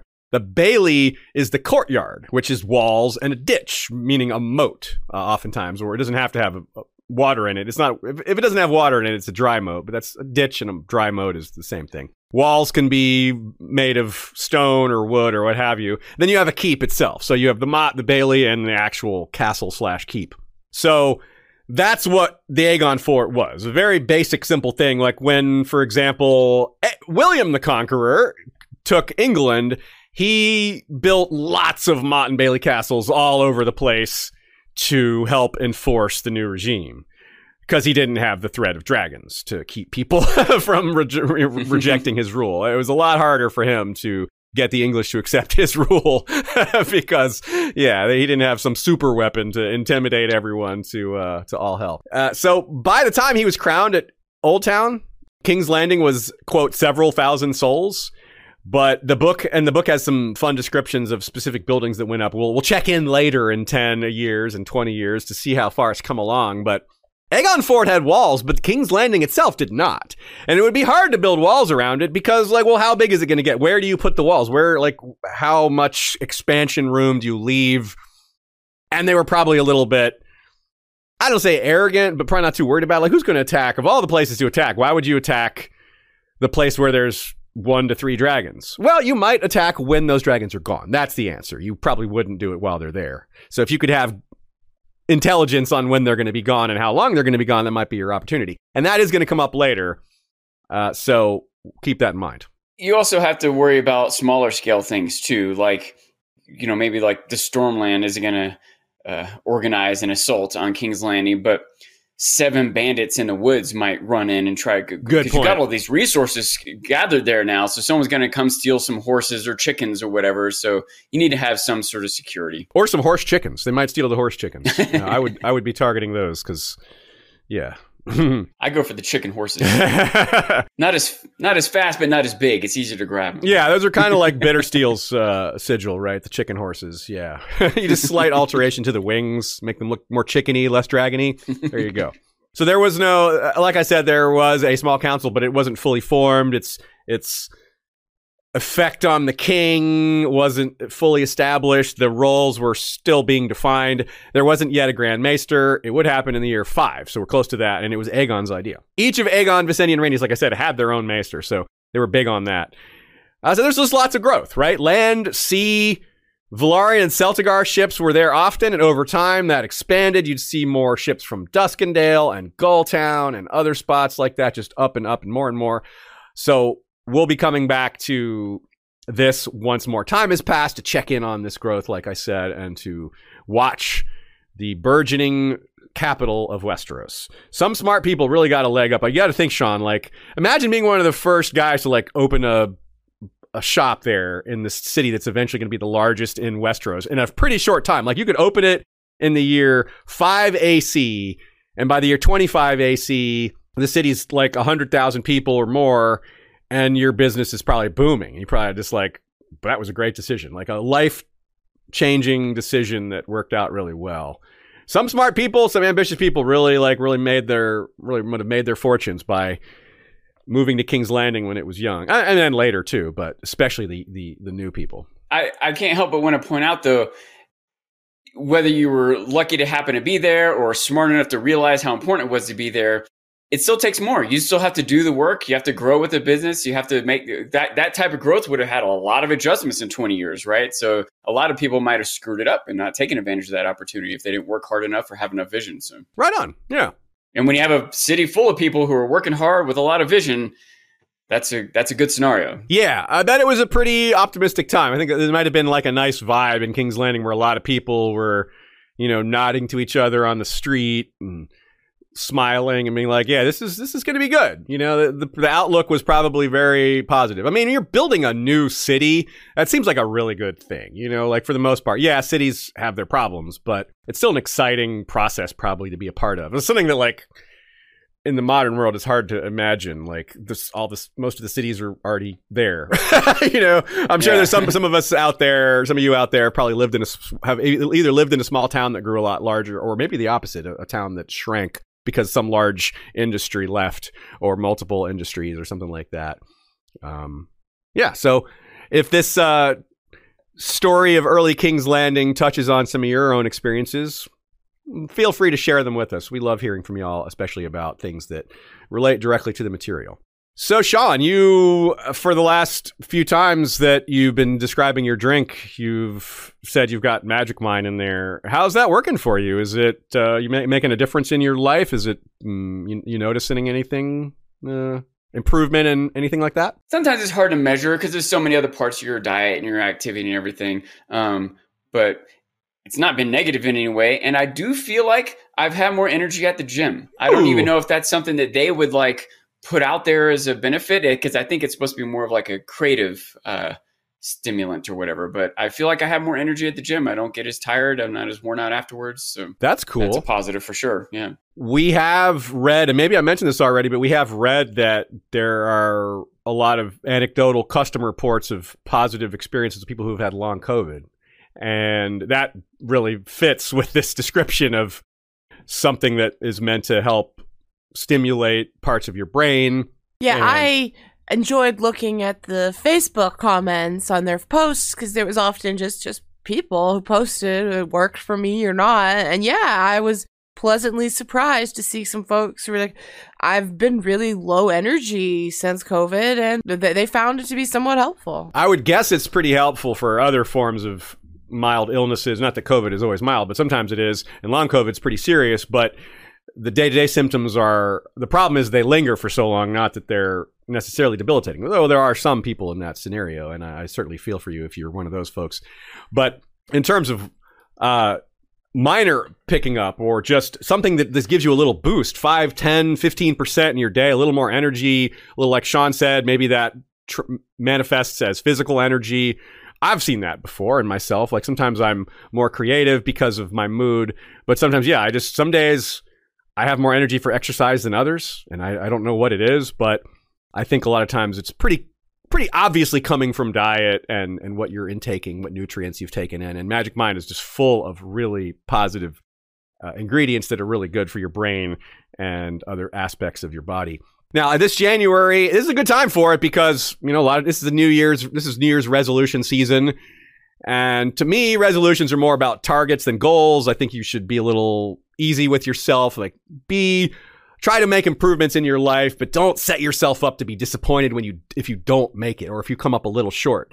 Targets are better than goals because the target you're okay if you're close to the target. Like if you aim for a bullseye and hit the outer ring, that's fine. You got pretty close. That's that's still an improvement in your life, even if it's not quite what you aimed for. It's still something to to be proud of and say, hey, my, I'm a little better than I was before. So crush your 2024 New Year's resolutions by being a little bit more focused when you take them on. You get one month for free when you're subscribing for three months at magicmind.com slash Jan Westeros. That's J A N Westeros. And if you add the code Westeros20, it's an extra 20% off, which gets you to around 75% off.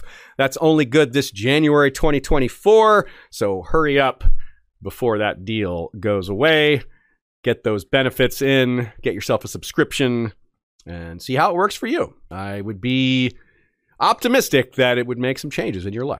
That's magicmind.com slash Jan Westeros and use the code Westeros20. All right.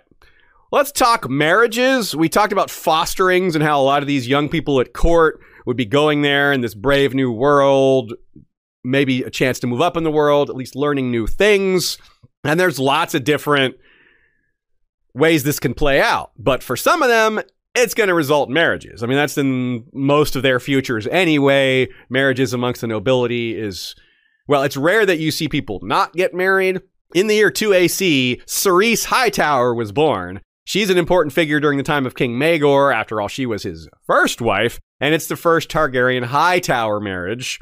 And of course, that's well before the Dance of the Dragons, but it is a bit of hmm, setup or at least foreshadowing for that. So Speaking of, Aegon's big on creating alliances, big on creating peace and fostering relationships between his new regime and the existing houses. So, of course, arranged marriages are obviously going to be a big part of this. That's an always long-standing traditional method of creating alliances is by creating new families. These families which have connections to prior existing families and still bear those same surnames the right of marriage is a major power granted to kings, queens, lords, and ladies. We've seen that. Like, it's their explicit right. You know, you cannot marry without permission.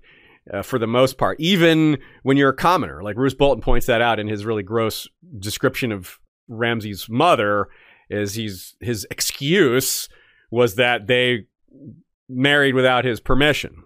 So this is very important political marriages are very valuable in terms of keeping the peace and or gaining and or holding power.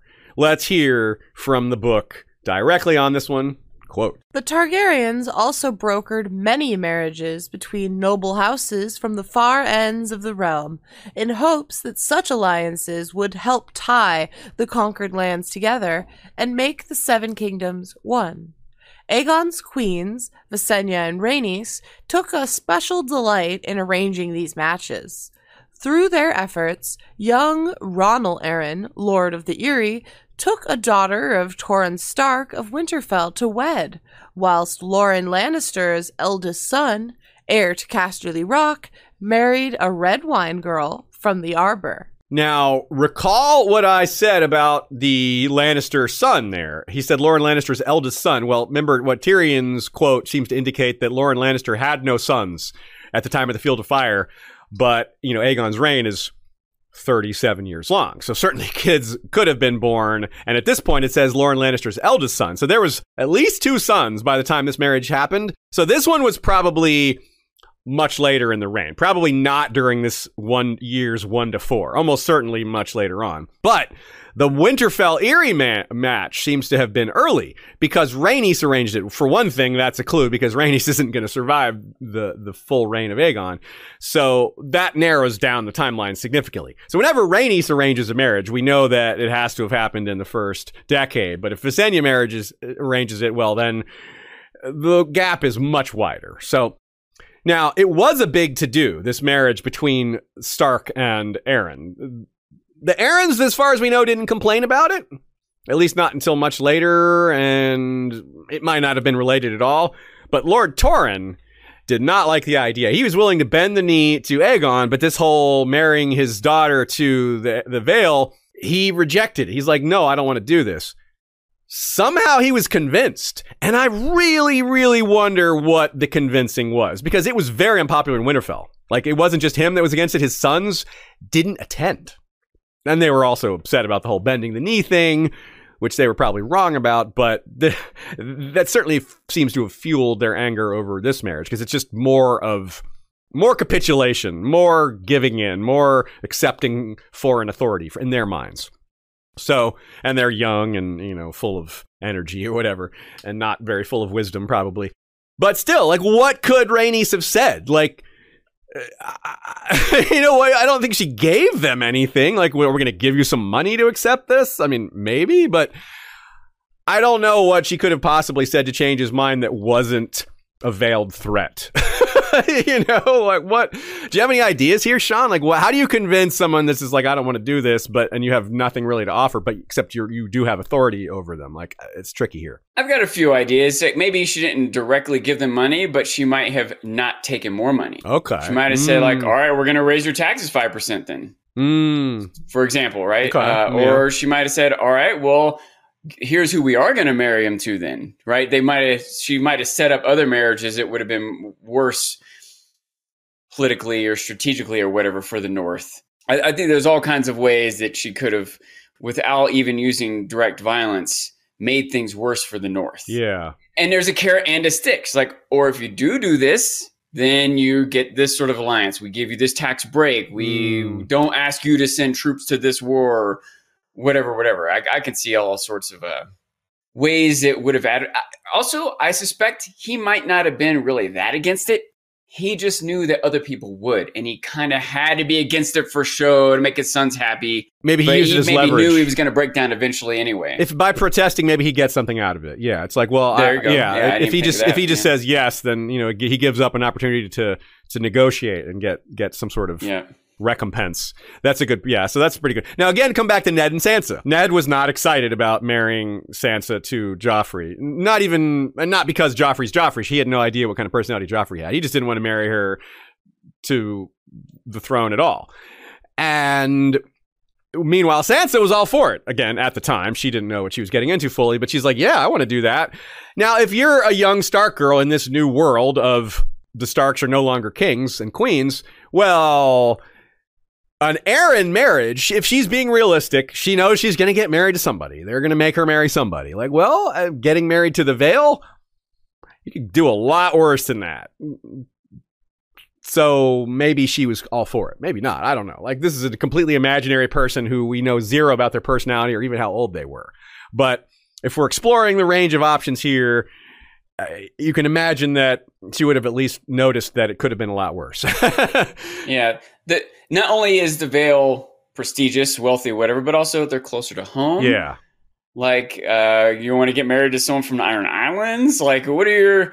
Uh, that's another thing that they might have just discussed. Like, like you said, you know you're getting married eventually. what are your options? Who do you think it's going to be? Let's run through them. What are the pros and cons? Like this one we're proposing is the best one anyway, right? And Torrhen could see this, even though it upsets his sons. Not to mention, like you said, he could get some angle from the negotiation. He she might have other veiled threats in there or ways to manipulate things to make it better or worse for him. But just the other potential candidates just running through the list might have been enough to convince him. So. Yeah, that's true. That's very true. Now, as similar as it might seem on the surface, meaning the marriages and fosterings is something that we're all very familiar with, is actually a huge difference in after the conquest versus before. Especially for great houses. Let's talk about them individually. First, marriages, okay? If you're a Lannister princess and you marry a Reyne, House Reyne lordling, that's no big deal. Sure, there's exceptions like Tywin, but they're extremely rare. You don't go against your king except in extreme circumstances, in part because they're almost always far more powerful than you. So you need a lot of help to, to even consider doing so. And in the case of the West, Casterly Rock is just overwhelming in terms of its uh, its its position as a holder of power and wealth. It's just so hard to take on Casterly Rock. If a Lannister princess married a prince of the Reach now, this could be really good for peace between those two regions, right? Remember, this is pre-conquest we're talking about. But it can be awkward because war between the Reach and the Rock was not uncommon. So what if you're that princess? Your family is now the enemy, the family you just came from. It's not great for your husband and children either, of course, because your husband is caught between two worlds. Your children are of that other family too. Again, we come back to Sansa. In her case, she was not technically yet married to Joffrey, so that helped her get out of the situation, but it was still very much the same. Like, she's at court at, at, first she's proud to be there and everyone's happy to have her there for the most part. But then all of a sudden her family is viewed as traitors and she's like uh everyone's like looking at her funny and no one wants to talk to her because they don't want to be associated with treason and joffrey's picking on her even worse than he was before abusing her worse than he was before. It's not like cersei's being very nice either. So it just really flipped on its head and that was one of many things that went bad for sansa at court. So using her as an example, this would have happened many times in the history of the Seven Kingdoms on a smaller scale. Without an Iron Throne, it could still happen. Like these pre kind of marriage, a Highgarden Rock marriage. Well, the Ra- House Reyne isn't very likely to try to take on Casterly Rock, but Highgarden might. So these wars aren't like stymied by the fact that it would be insane to do it. Highgarden, it's not insane for Highgarden to go to war with the Rock, but it might be insane for for House Reyne to do so. So, hmm, yeah. a little bit of a tangent, but I do want to point out a lot of times these marriages are sort of like the fosterings that yes, they're a hostage. They're really a hostage, you know. Yeah, like, they kind of are. Hopefully, you fall in love. Hopefully, it maintains peace, but it, it's what it sort of comes down to. Especially during the betrothal phase. Once the marriage actually happens, right. and once there's children in the mix, it's it's a, it's harder to consider that. You know, you're you're killing your own people at that point if you execute a, a girl that has already fathered children in your dynasty. That's you can't go that. That's that's too far at that point. But you're right. Before that phase like this phase Sansa was in when it wasn't too late, then there's a lot of risk. You're right, and and it is more of a hostage situation.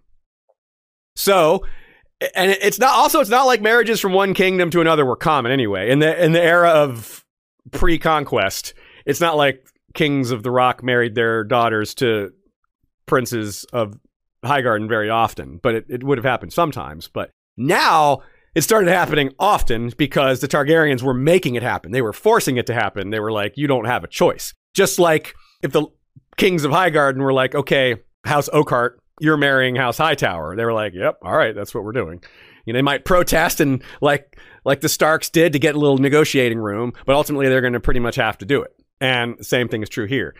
The Targaryens are going to make you do it. You might not want to say no, but there's a lot less risk because it's like an es- it's like an escrow situation where your son and your daughter the son and the daughter are both held by the king and the queen not by the other house. Like you either have the lannister girl at a hostage at highgarden or vice versa but here they're both at the well i was going to say the red keep the aegon fort and that means neither side has them as a hostage. The king has them as a hostage which he's unlikely to execute either of them because it's not really in his best interest. So they both can feel a lot safer with that arrangement than they could have in the Seven Kingdoms era because there's not this awkwardness of constant border skirmishes and, and minor wars that break out where these families get put in awkward positions as vis-a-vis their prior connections. Instead, it's all done under the auspices of House Targaryen, which guarantees the peace between both sides because, again, of their dragons, mostly because the dragon.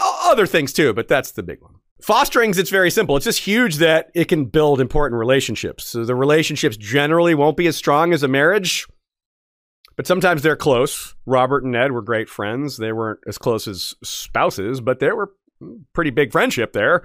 Pretty important. You could argue that relationship was closer than a lot of marriages. Like maybe yeah. Ned did abandon his home and family to go down to King's Landing. He put his life and other people's life on the line to try to do what he thought was right for Robert. You know, it was it's hard to get much stronger than what he was doing. Yeah, yeah. Uh, I think it was probably more um, more for Ned than for Robert. Although to be fair, it was Catelyn's idea for Ned to go in the book, and Ned's in the show. That that's one thing that gets confusing because it's reversed. But either way, you're right. I mean, that's you're you're right either way. It was strong enough that Robert expected him to go, even if it turned out to be uh, Catelyn pushing it. Robert took his whole court to the north to visit his old war buddy. yeah, that's true. I mean, and look at some of the examples of fostering that just have a huge impact on the character in both positive and negative ways. Theon. I mean, huge example there. I mean, Theon's a massive example, maybe even the biggest, because it plays out. We see it, some of it play out in front of us. Whereas Ned and Robert's a big one, but that's all in the past. We don't see it play out. We just see the effect of it. We see it 15, 20 years later. Jaime, we get a little of both because we see in his POV, we see some of his thoughts on that, like flashbacks to when he was a page and a squire and is now in a position to have many pages and squires of his own who were sent to him by a lot of houses that want to get in good with the Lannisters. So think about that. How many houses are trying to get in good with the Lannisters? Now that they're the kings and queens, right? Now that they're the royal house. Well, this would have been the same scenario here with Aegon and Visenya and Rhaenys, where they're like, a lot of houses are like eager to send their young kids to get in good with the new regime. It's not just like we better do this or we're going to be in trouble. No, it's like we should do this. It's good for us or at least it's good for this of our this one child of ours. It's another carrot stick type thing. Yes, and you would rather uh, anyone wise enough to see it that way would be like, well, I would rather have the carrot. You know, it's not good for my pride necessarily, but the pride, but the carrot beats the stick every time if you're faced with it. If you have the your stick wherewithal. beats the carrot, actually. to... good point. Yeah, the stick is the one that beats. You're right. Yeah, I gotta. Carrots are for eating. Sticks are for beating. eating, beating. You you see, it's an easy mistake to make. I don't know how you handle your carrot, but you beat your carrot. Well, we're getting into Oh, we're euphemisms here. Dang, where is this going? So now and then compared to Dany. Again, we're we're back to Dany and Meereen, uh, who also has lots of maybe not pages and squires, but lots of cupbearers and handmaidens and stuff like that. Here's a quote. We must keep them safe as well. I will have two children from each of them, from the other pyramids as well, a boy and a girl.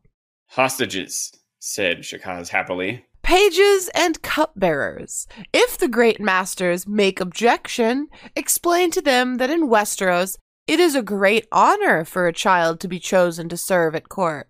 Yep, it's that is a that is a major parallel right there. Except for that, the difference would be that a lot of the great masters would uh, make wouldn't wouldn't be as excited about this as a lot of the lords and ladies of Westeros would be. Like, oh, opportunity. The great masters are like, ah, I don't know if this is opportunity or not. You know, some of them might see it that way, but others are like.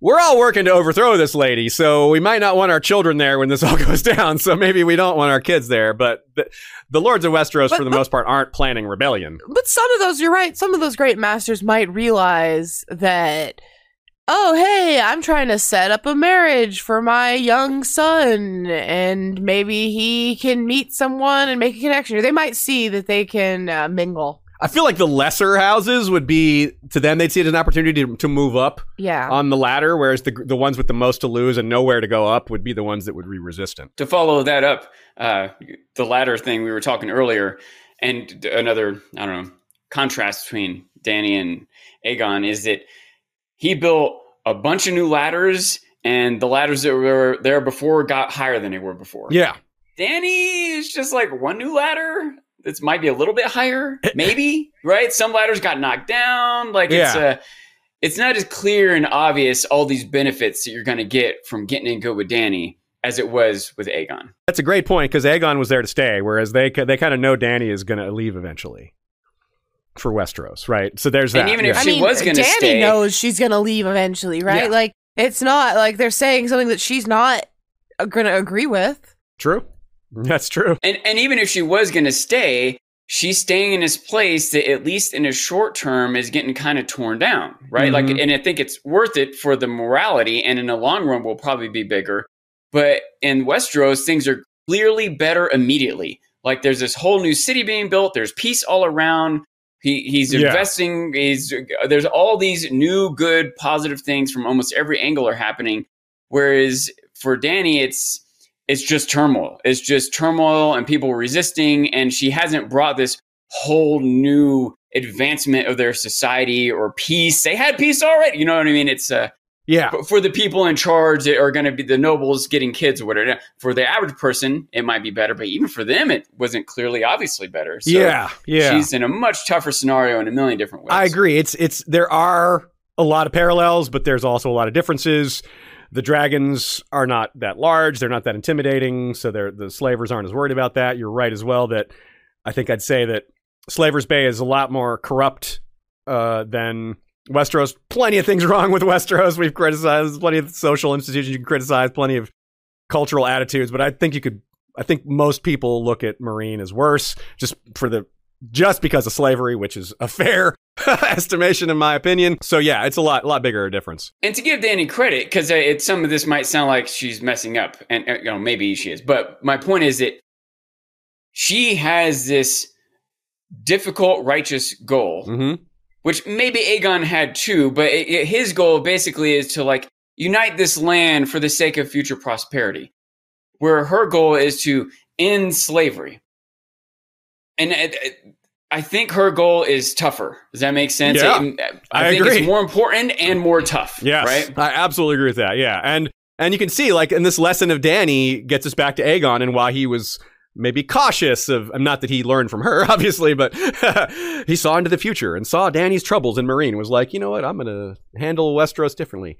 No uh he didn't want to make change too many things too quickly and like I, you know one of those examples of them was like uh, he maybe he should have changed first night like as quickly as possible because that is an ugly ugly institution it was addressed later, but he was more concerned about things that would start wars. And as bad as First Night is, it's probably not going to start any wars. It's just, it's just a really awful thing that happens to peasants. But I don't think it's ever started a war. So that's probably why he put it on a on a lower uh, rung of priority. The all, the overall point is he's not trying to rock the boat. Now, da- Dany is rocking the boat a, lot because there's bigger problems there. There's more reforming that's needed, like you said.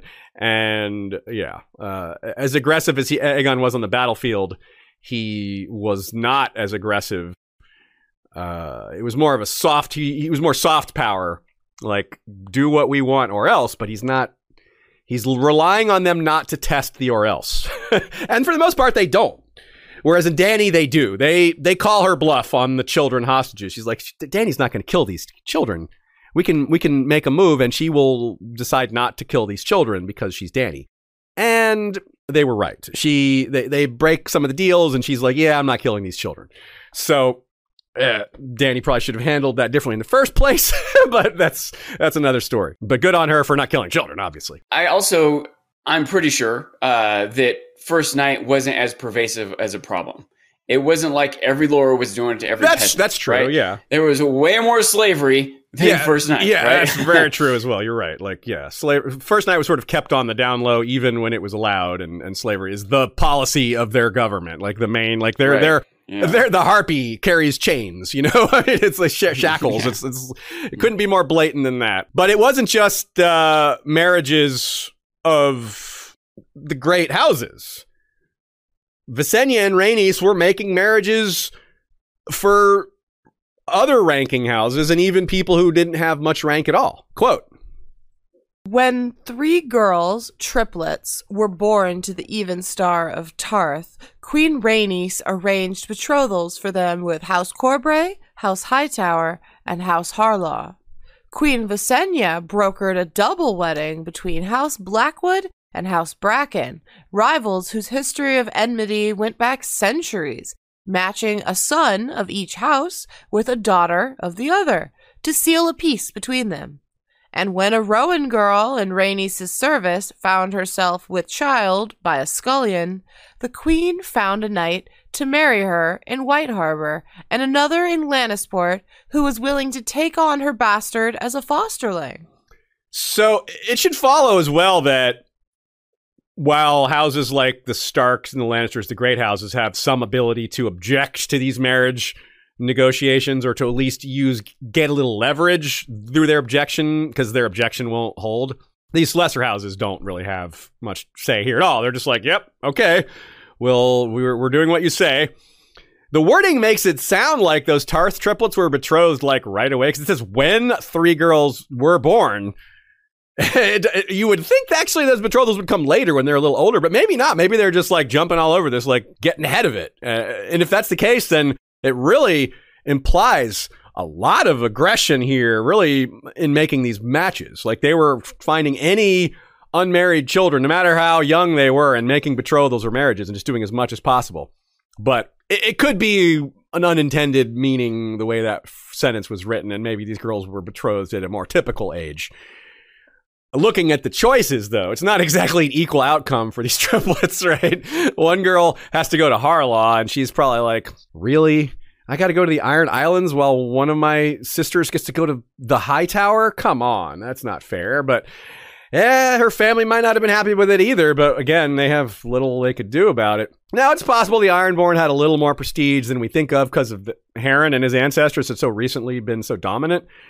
But in general, people look down on the Iron Isles. Harlaw, to be fair, is the richest of all the Iron Isles, of all the all the houses in in the Iron Isles, perhaps. But it would still be remote, especially, or maybe not, to a person born on Tarth, since they're both islands. But that's the other side of Westeros. You know, an island on one on the east versus an island on the west. Despite the incongruity of Hightower versus Harlaw, it's yet another Har- Hightower marriage. So that's interesting.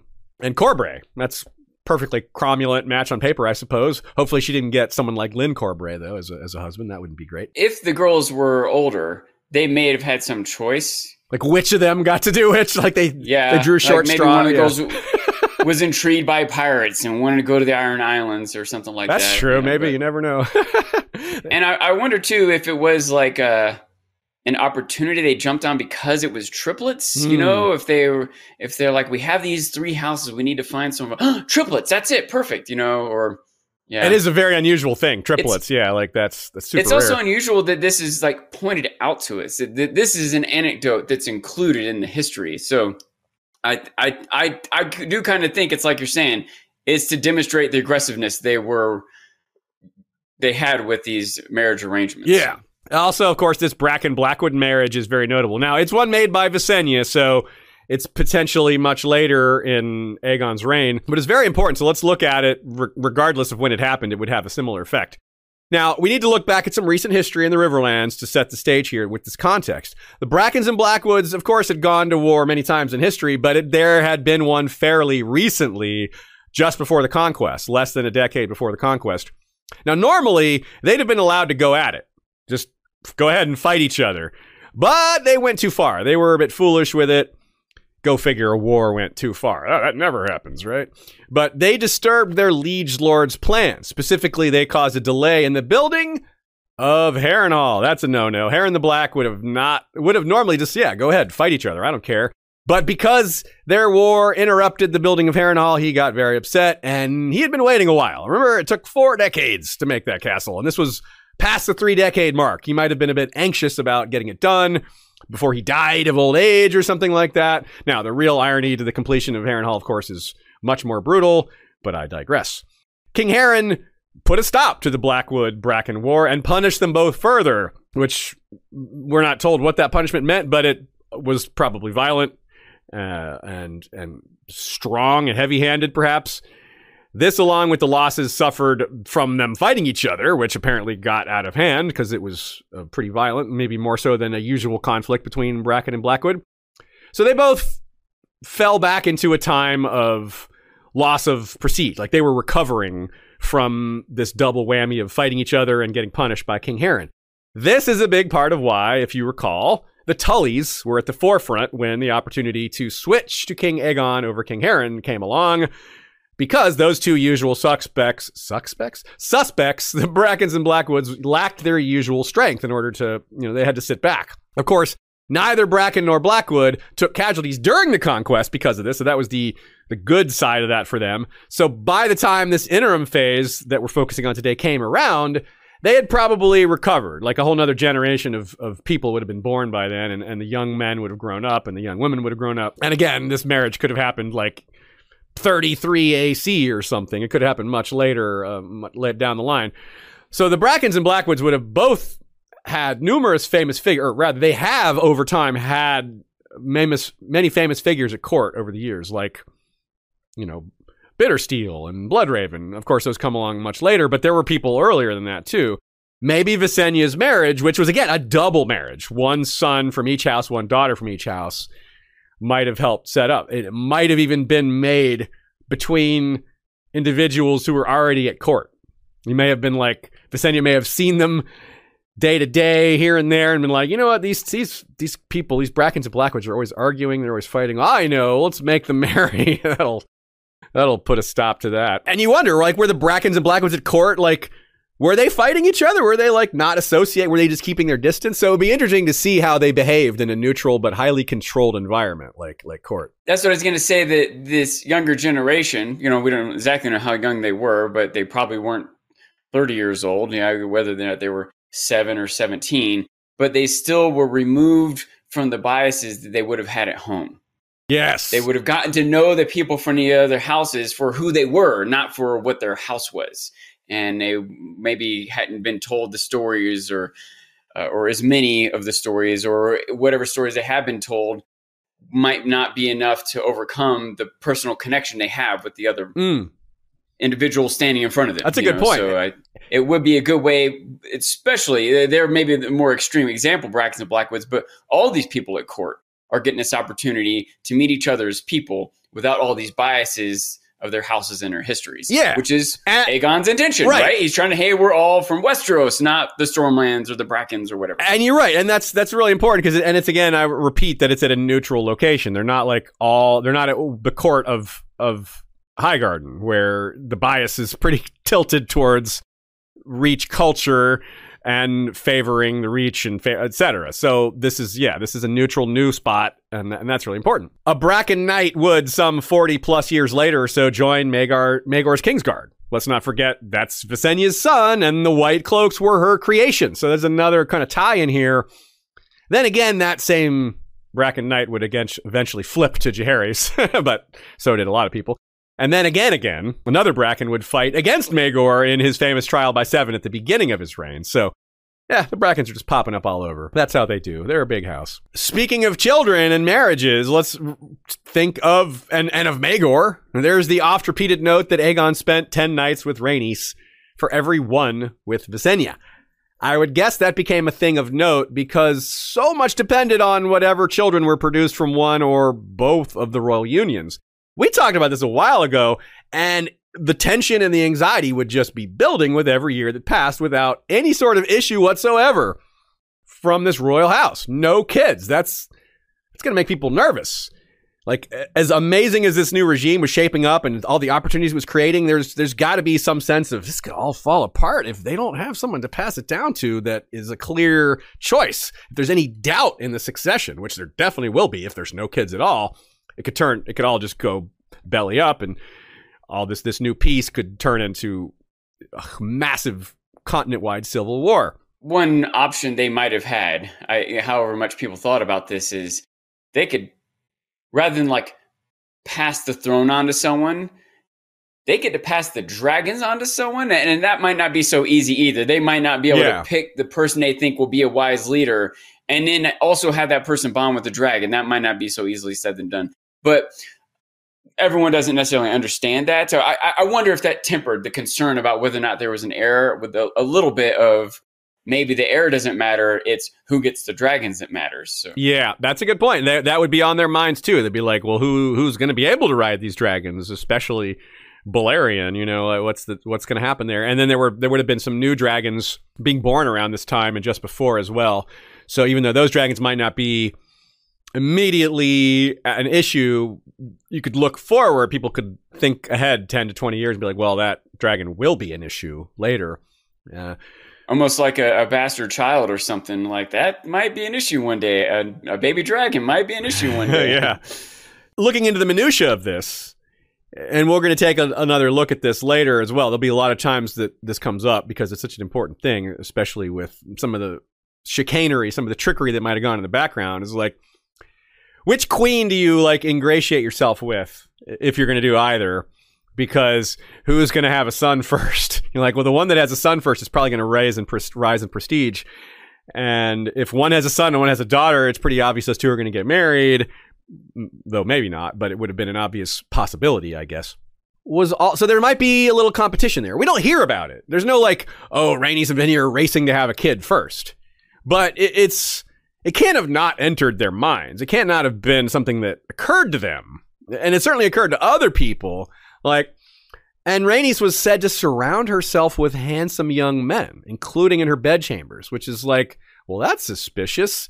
There's a few ways to interpret Rhaenys having handsome young men in her bedchambers. The first is just that there's nothing to see here, that she wasn't sleeping with them, so nothing happened at all.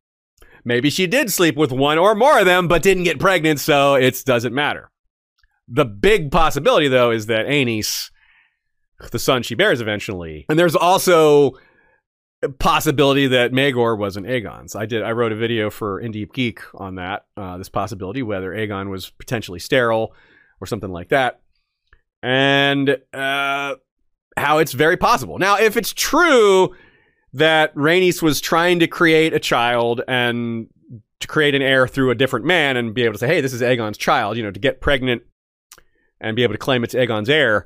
It's a huge risk if you're sleeping with brown haired people, right? it's not like, like Rhaenyra was sort of able to get away with it. I mean, she didn't really get away with it, but she sort of was able to get away with it because she had brown haired ancestors on her mother's side.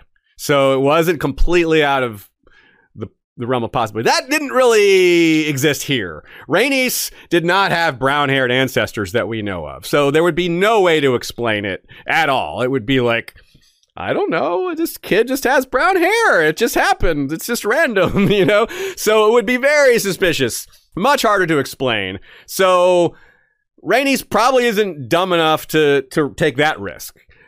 It's entirely possible she was surrounding herself with silver haired young, handsome young men, though, which would both increase the suspicion and make it more possible that she got pregnant with one of them. And these rumors, this isn't our rumor. This is an in-world rumor that existed that she might have been sleeping she might have been sleeping around with some of these men. These rumors started before the conquest. But they would have mattered more after because there would be a lot more spotlight on the queens and, and Aegon in general. And as I said, the situation of the lack of heirs would just keep getting more and more tense and more notable. So whoever the queen is spending her time with is going to put more eyes on the situation. There's more at stake, right? So, yeah, so that's a really interesting situation that if there's ever a TV show for this era, it would be a big deal because they'd have to show this tension between the queens and it, it would be a little bit similar in some ways to the Dance of the Dragons, but like earlier in that phase because when the dance starts, when the TV show starts, you know, Viserys already has children. Uh, so yeah, it would build up. It'd be so many other factors that could be involved there too, because it could be that one of the queens didn't want to have kids, or didn't want the attention, or wasn't attracted to Aegon, or you could just imagine the infinite different ways that you know it might not have been contentious between the queens. And and uh, another thought I had too is like if some people were like trying to get in good with one queen or the other. S- say you chose the wrong queen and the other one has a child Yeah. and they up in prestige. Well, okay, so I'm in good with the third most powerful person instead of the second most powerful Yeah, person. You're still not okay. so bad, yeah. You're still doing all right. Yeah. it's not like they're going to go to war with each other. Their descendants will, but Yeah. you know they didn't. Hopefully, yeah. so here's a, a great, thorough, both theory slash idea from frequent listener, occasional commenter Kat Ovivas, who is a real life gynecologist and has some ideas, like I said, on this this situation here with the lack of children and what she calls genetic peculiarities. Now we know, and she acknowledges in the second sentence of this of this letter that she sent us that real world genetics you can't just strictly take those as what's happening here. They're clearly not happening here because the Targaryen family line uh, is been incestuous to a greater degree than pretty much anything in the real world, and there's magic in there. We know there's magic in there, so it can't be strictly taken as a one to one relationship. Nevertheless, there are similarities to real world incest that happens in the Targaryen family tree, such as the proneness of stillborn children, the uh, frequency of infertility, the fact that some of these just don't have kids. And Aegon is a potential example here. And she says, in real world intermarriages between close relatives, that enhances the risk of genetic diseases. And if a family carries a gene causing severe disease or malformations, each child born with that disease, there will be several who carry the gene and die in early pregnancy. It happens really often, and this was news to me and probably to a lot of you out there. Women have pregnancies that are self aborted by the body early on. The, the pregnancy isn't viable.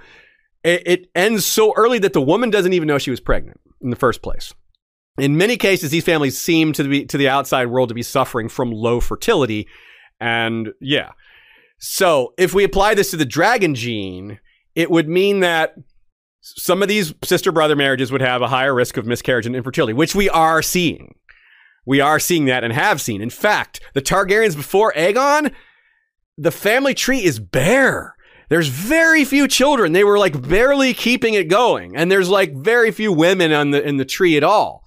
And they had several generations of inbreeding that might not have happened back in the freehold. The freehold would have been it would have been inbreeding, but it would have been inbreeding from a larger pool. It would have been the 40 Dragon Rider families inbreeding incessantly, which is a much larger pool. 40 families is a much larger pool than one family, right? Like that makes a huge difference. Even though it's still going to be incestuous, even though it's still going to be some danger there, it will be greatly lessened. Now they're all reduced to just marrying within themselves, which is just a tiny genetic pool, and that's a problem. I did some research. I did a panel at Ice and FireCon on uh, incest, and I've forgotten some of the specific numbers, but but you know, there's some percentage chance for some certain defects to be passed. Yeah, and that when you have when you have a, a one degree of separation, like a brother and a sister, or a father and a daughter, something like that, it's exponential. The the of that happening.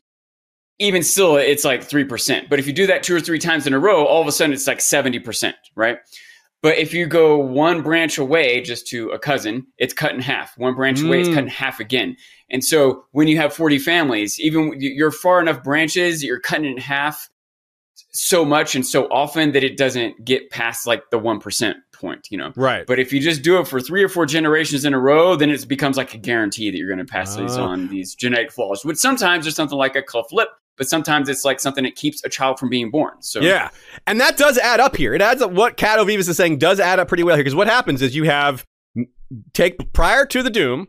Let's say you have a bunch of they have, they're doing their thing. They have marriages. The family's the size that it is, and they're presumably marrying sometimes within the family, sometimes to other Dragon Rider families. They move to Westeros, and all of a sudden their birth rate drops dramatically until Aegon and his two sisters are born but their mother was a Velaryon, was not a Targaryen.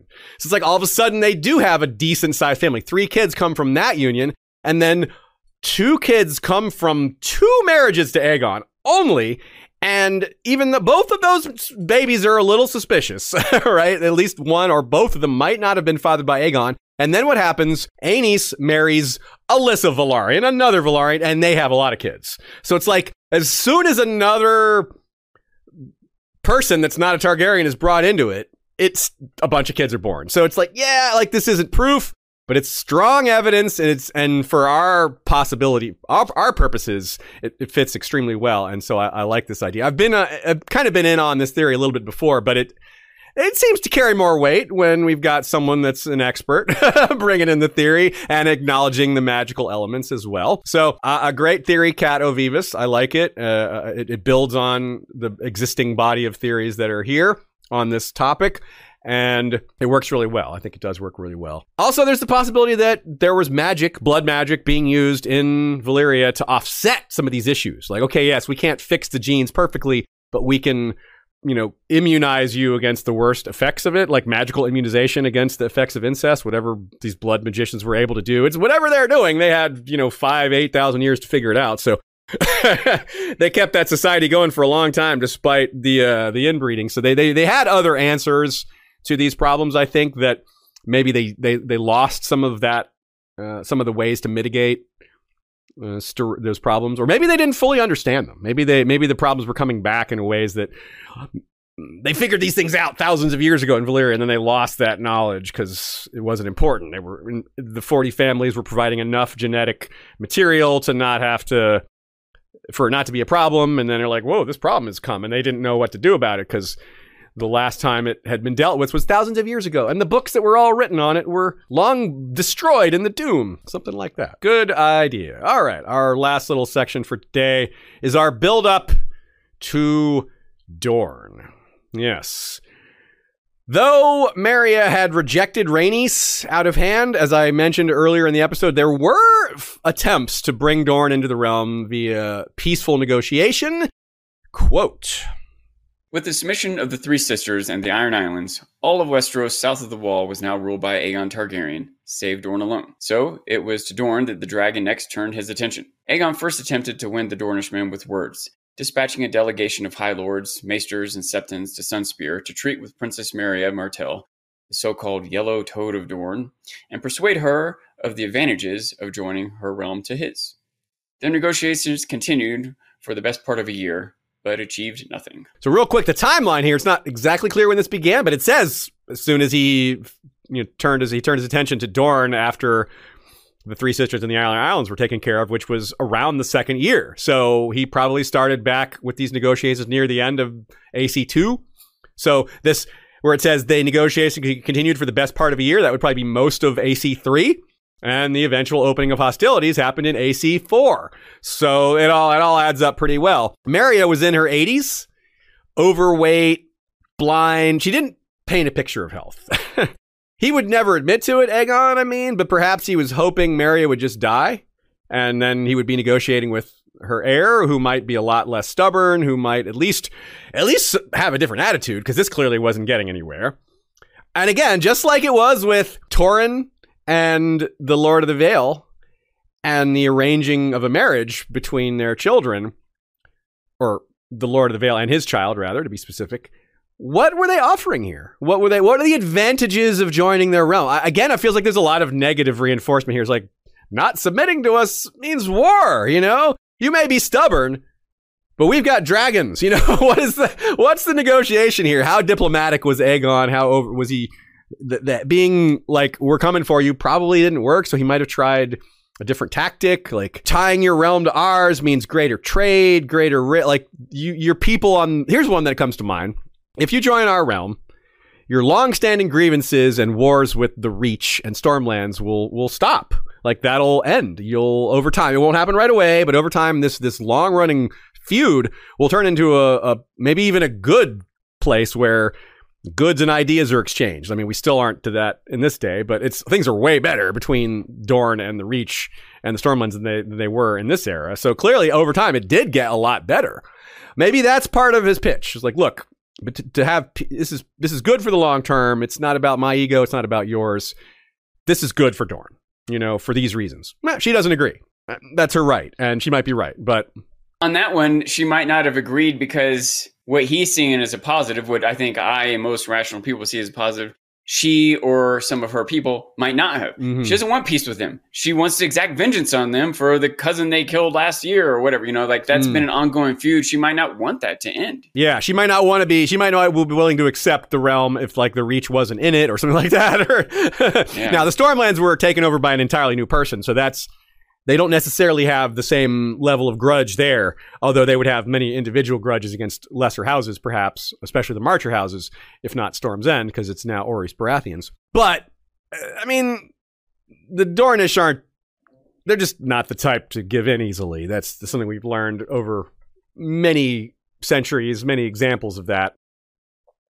And so there are examples that aren't just negative reinforcement. There's there's potential, but and I imagine since the negotiations took place over the course of a year, Aegon may have tried all these different tactics. He's like, okay, let's try the stick, let's try the carrot, let's try the carrot stick. You know, a stick you can eat, right? That's, that's somewhere in between. Uh, let's try, yeah, offering this and that. There wouldn't have been. I wonder if there were marriage offers, but you know, if he had a kid to marry to them, that would have maybe made it easier because that is what it took event in the long term, right? It took a marriage to get Dorne into the realm, or a double marriage. And yeah, Aegon's potential sterility or partial sterility may have sort of tanked this possibility and led to Yeah, well, led to war. But Aegon just might not have been willing to do that. It's, it's an assumption that Aegon, even if he had children, would have been willing to marry them to the Martells. He might not have been willing to do that. I think he probably would have, though, to, to avoid having to just, just annihilate Dorne. If he could see the future, he would have, right? If he knew how things are going to pan out, he definitely would Oh, have. yes, unquestionably, yes. because I wonder though if the yellow toad would have. If she knew Hmm. how it was going to play out, if she might have still been so stubborn to not do it. I wonder. Well, she is going to see the entire war, despite her, I mean, despite being in the 80, her 80, well, not see because she's blind, she but she's going to live through it all. she saw how it played out. She'd see it. the- Dorne got the best of them. Well, Like, don't they like they cost? A lot of people were killed. I mean, cities were destroyed. I still right? think Like, that uh, they they're of all the different realms, Dorne is the one that they're still princes. They're I in the mean, long run, I guess you're long probably right. Yeah. I think it worked out for them. Yeah, yeah. The short term was ho- awful because they, as it's as it's going to say, I don't have the quote in front of me, but something like uh, n- nearly every castle in Dorne was was just was burned, and it's just that's awful. But and, and like they starved for a long, they had they had starvation and, and food issues for a while after that. But but you but they kept like their independence. some of the things they got in the long run, they might have gotten anyway if they Mhm. had submitted. Like some of those people that were killed might have been leaders and warriors and diplomats and traitors that would have convinced Aegon to give them more autonomy or to change their way of life. Or uh, it's hard to know what all those killed people might have done if they weren't killed. You know. You're right. Yeah, it's a it's a it's a giant what if. You can't really what if with certainty when there's so many lives involved and so many scenarios would have been dramatically different. But yeah, I can I definitely see Asaya's point. Yeah, if a, the yellow toad or or a leader's goal was to preserve their people's culture, then you know maybe sh- she quote unquote won. But I think that's not as an important goal as not letting your innocent people be killed, Yeah, yeah, it's a tough. burned to death. it's a tough for a decade. You know, yeah, because you can't predict how much of that will happen. You can't predict like they didn't know that it would work out in the long run. You know, it did. It did in terms of their independence, as Ashaya says, but they didn't. They don't know that it that it's going to happen. But yeah, I mean, their words are unbowed, unbent, and broken. That's what she said to Rhaenys. That's their cultural attitude. Yeah. They're going to back. They're going to stand by that. And well, and so that so are the Targaryens going to stand by their fire and blood, and that's why this war is going to be really brutal, really nasty, and and despite that, very very interesting because it's not just a war of battles and armies; it's a war of subterfuge, of assassinations, of intrigue, and and lots of things that we see less of in other wars. And it's such a long war. We don't see much of that either. We don't see a lot of really, really long wars in Westeros, partly because of the, the weather situation, you know, the fact that it's, uh, you might have winter for several years, which is like, well, are we really going to have war during three years of winter? I mean, you might because it's Dorne, and in, where the weather is better, where the winter doesn't hit as hard, but they don't exactly have robust food growth down there either, uh, as compared to some other regions. So it's not all just roses, to use a reference that's more appropriate for the Tyrells, but still, you get my meaning. so that's where we're headed with our next episode. It will probably take us more than one episode to get through the war since it's so long, and because non-war things are happening during it. It's not all war. Uh, it's just uh, the the spotlight is on that, so that'll be next week. All right, we've got some patrons to give a shout out to. Sean, take it away. And as always, I'll do a, a few new and a few old. Galby of Serwyn, the Pale Blade. Nice. I like that one. This is a long one. Get ready for this. Brandon Brewer of Castle Blackroon, sworn alesmith to House Stark, Grandmaster of Zythomancer's Guild, and Keeper of the Buzz. Hmm, yeah, see, I used to know what Zythomancer meant, but I imagined it's something to do with brewing. I don't know. Well, that makes sense, yeah. I looked it up, but I've forgotten what it meant. Captain Lewis, the Merchant Prince. When men see his sails, they pay. And that's sales, S A L E S, like a salesman. So, yes, good pun there. I love that one. I remember laughing out loud when he sent that one to us. Yes, zitho is the Greek word for beer. Oh, Zitho. Zithos, Okay. yes, Let me knock that's- back a tall glass of Zitho. All right, we've got Lady Peg of House Bundy. Oh, That's a married good, with uh, children callback. reference there. Chara of House Krypton. Hmm. I hope that's a Superman reference. and Lord Kizzle of Kissington. I like a name with a lot of Z's. Me, my own name being 50% Z myself. Your Zelf. my uh, myself, yes. You can find all these patron names at historyofwesteros.com, along with everything else we mentioned throughout this episode that relates to things you can buy or sign up for or join or participate in. You can pretty much all of that's at historyofwesteros.com. It's our sort of hub for all that. The answer to our trivia question the who came up with the Grand Maester office and when? Aegon himself in the year 5 AC. So about one year after the events of this episode. Uh, as I said next week, first blood and fire, as in first blood and fire. First fire and blood doesn't sound quite as. For what it's you know. worth, first blood has a very different connotation to me as a woman. Ah! Was that true for lots of women when that movie came out? I wonder when the Rambo movie dropped. Like first blood, a lot of women were like, "That's not what that means to me." yeah, yeah. I, I didn't even get until just now that that's what you meant. I, I was like, I don't think there has anything to do with menstruation in this episode, but I'll, I'll see what Aziz has to say. yes. Uh, so some episodes mentioned in this one that might be of interest to you because they relate to this one. Before the Dragons, Under the Dragons, the episode on Balerion, and our Blackwood episodes, which deal with some of these conflicts with the Brackens from a much more detailed view, and of course expands on different conflicts that weren't mentioned in this episode. Don't forget, we've got the Last Storm episode for patrons and members only. That's the war between, or the part of the war that uh, encompasses Rhaenys and Orys fighting against the Stormlands and the great Argolac the Arrogant. And the Red Kraken, ditto. Uh, there's that's an, a patrons and members episode as well. That's more about the loss of the old way, the changes to the Iron Isles in this era, and how they broke free again during the Dance of the Dragons under the Red Kraken, aka Dalton Greyjoy.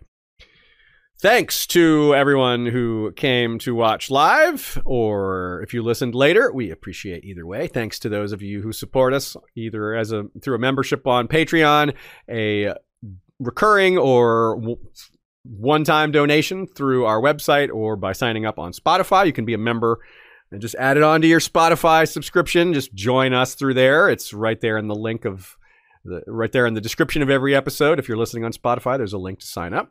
Thanks to Nina for her great notes. Always very helpful. Check out goodqueenaly.tumblr.com.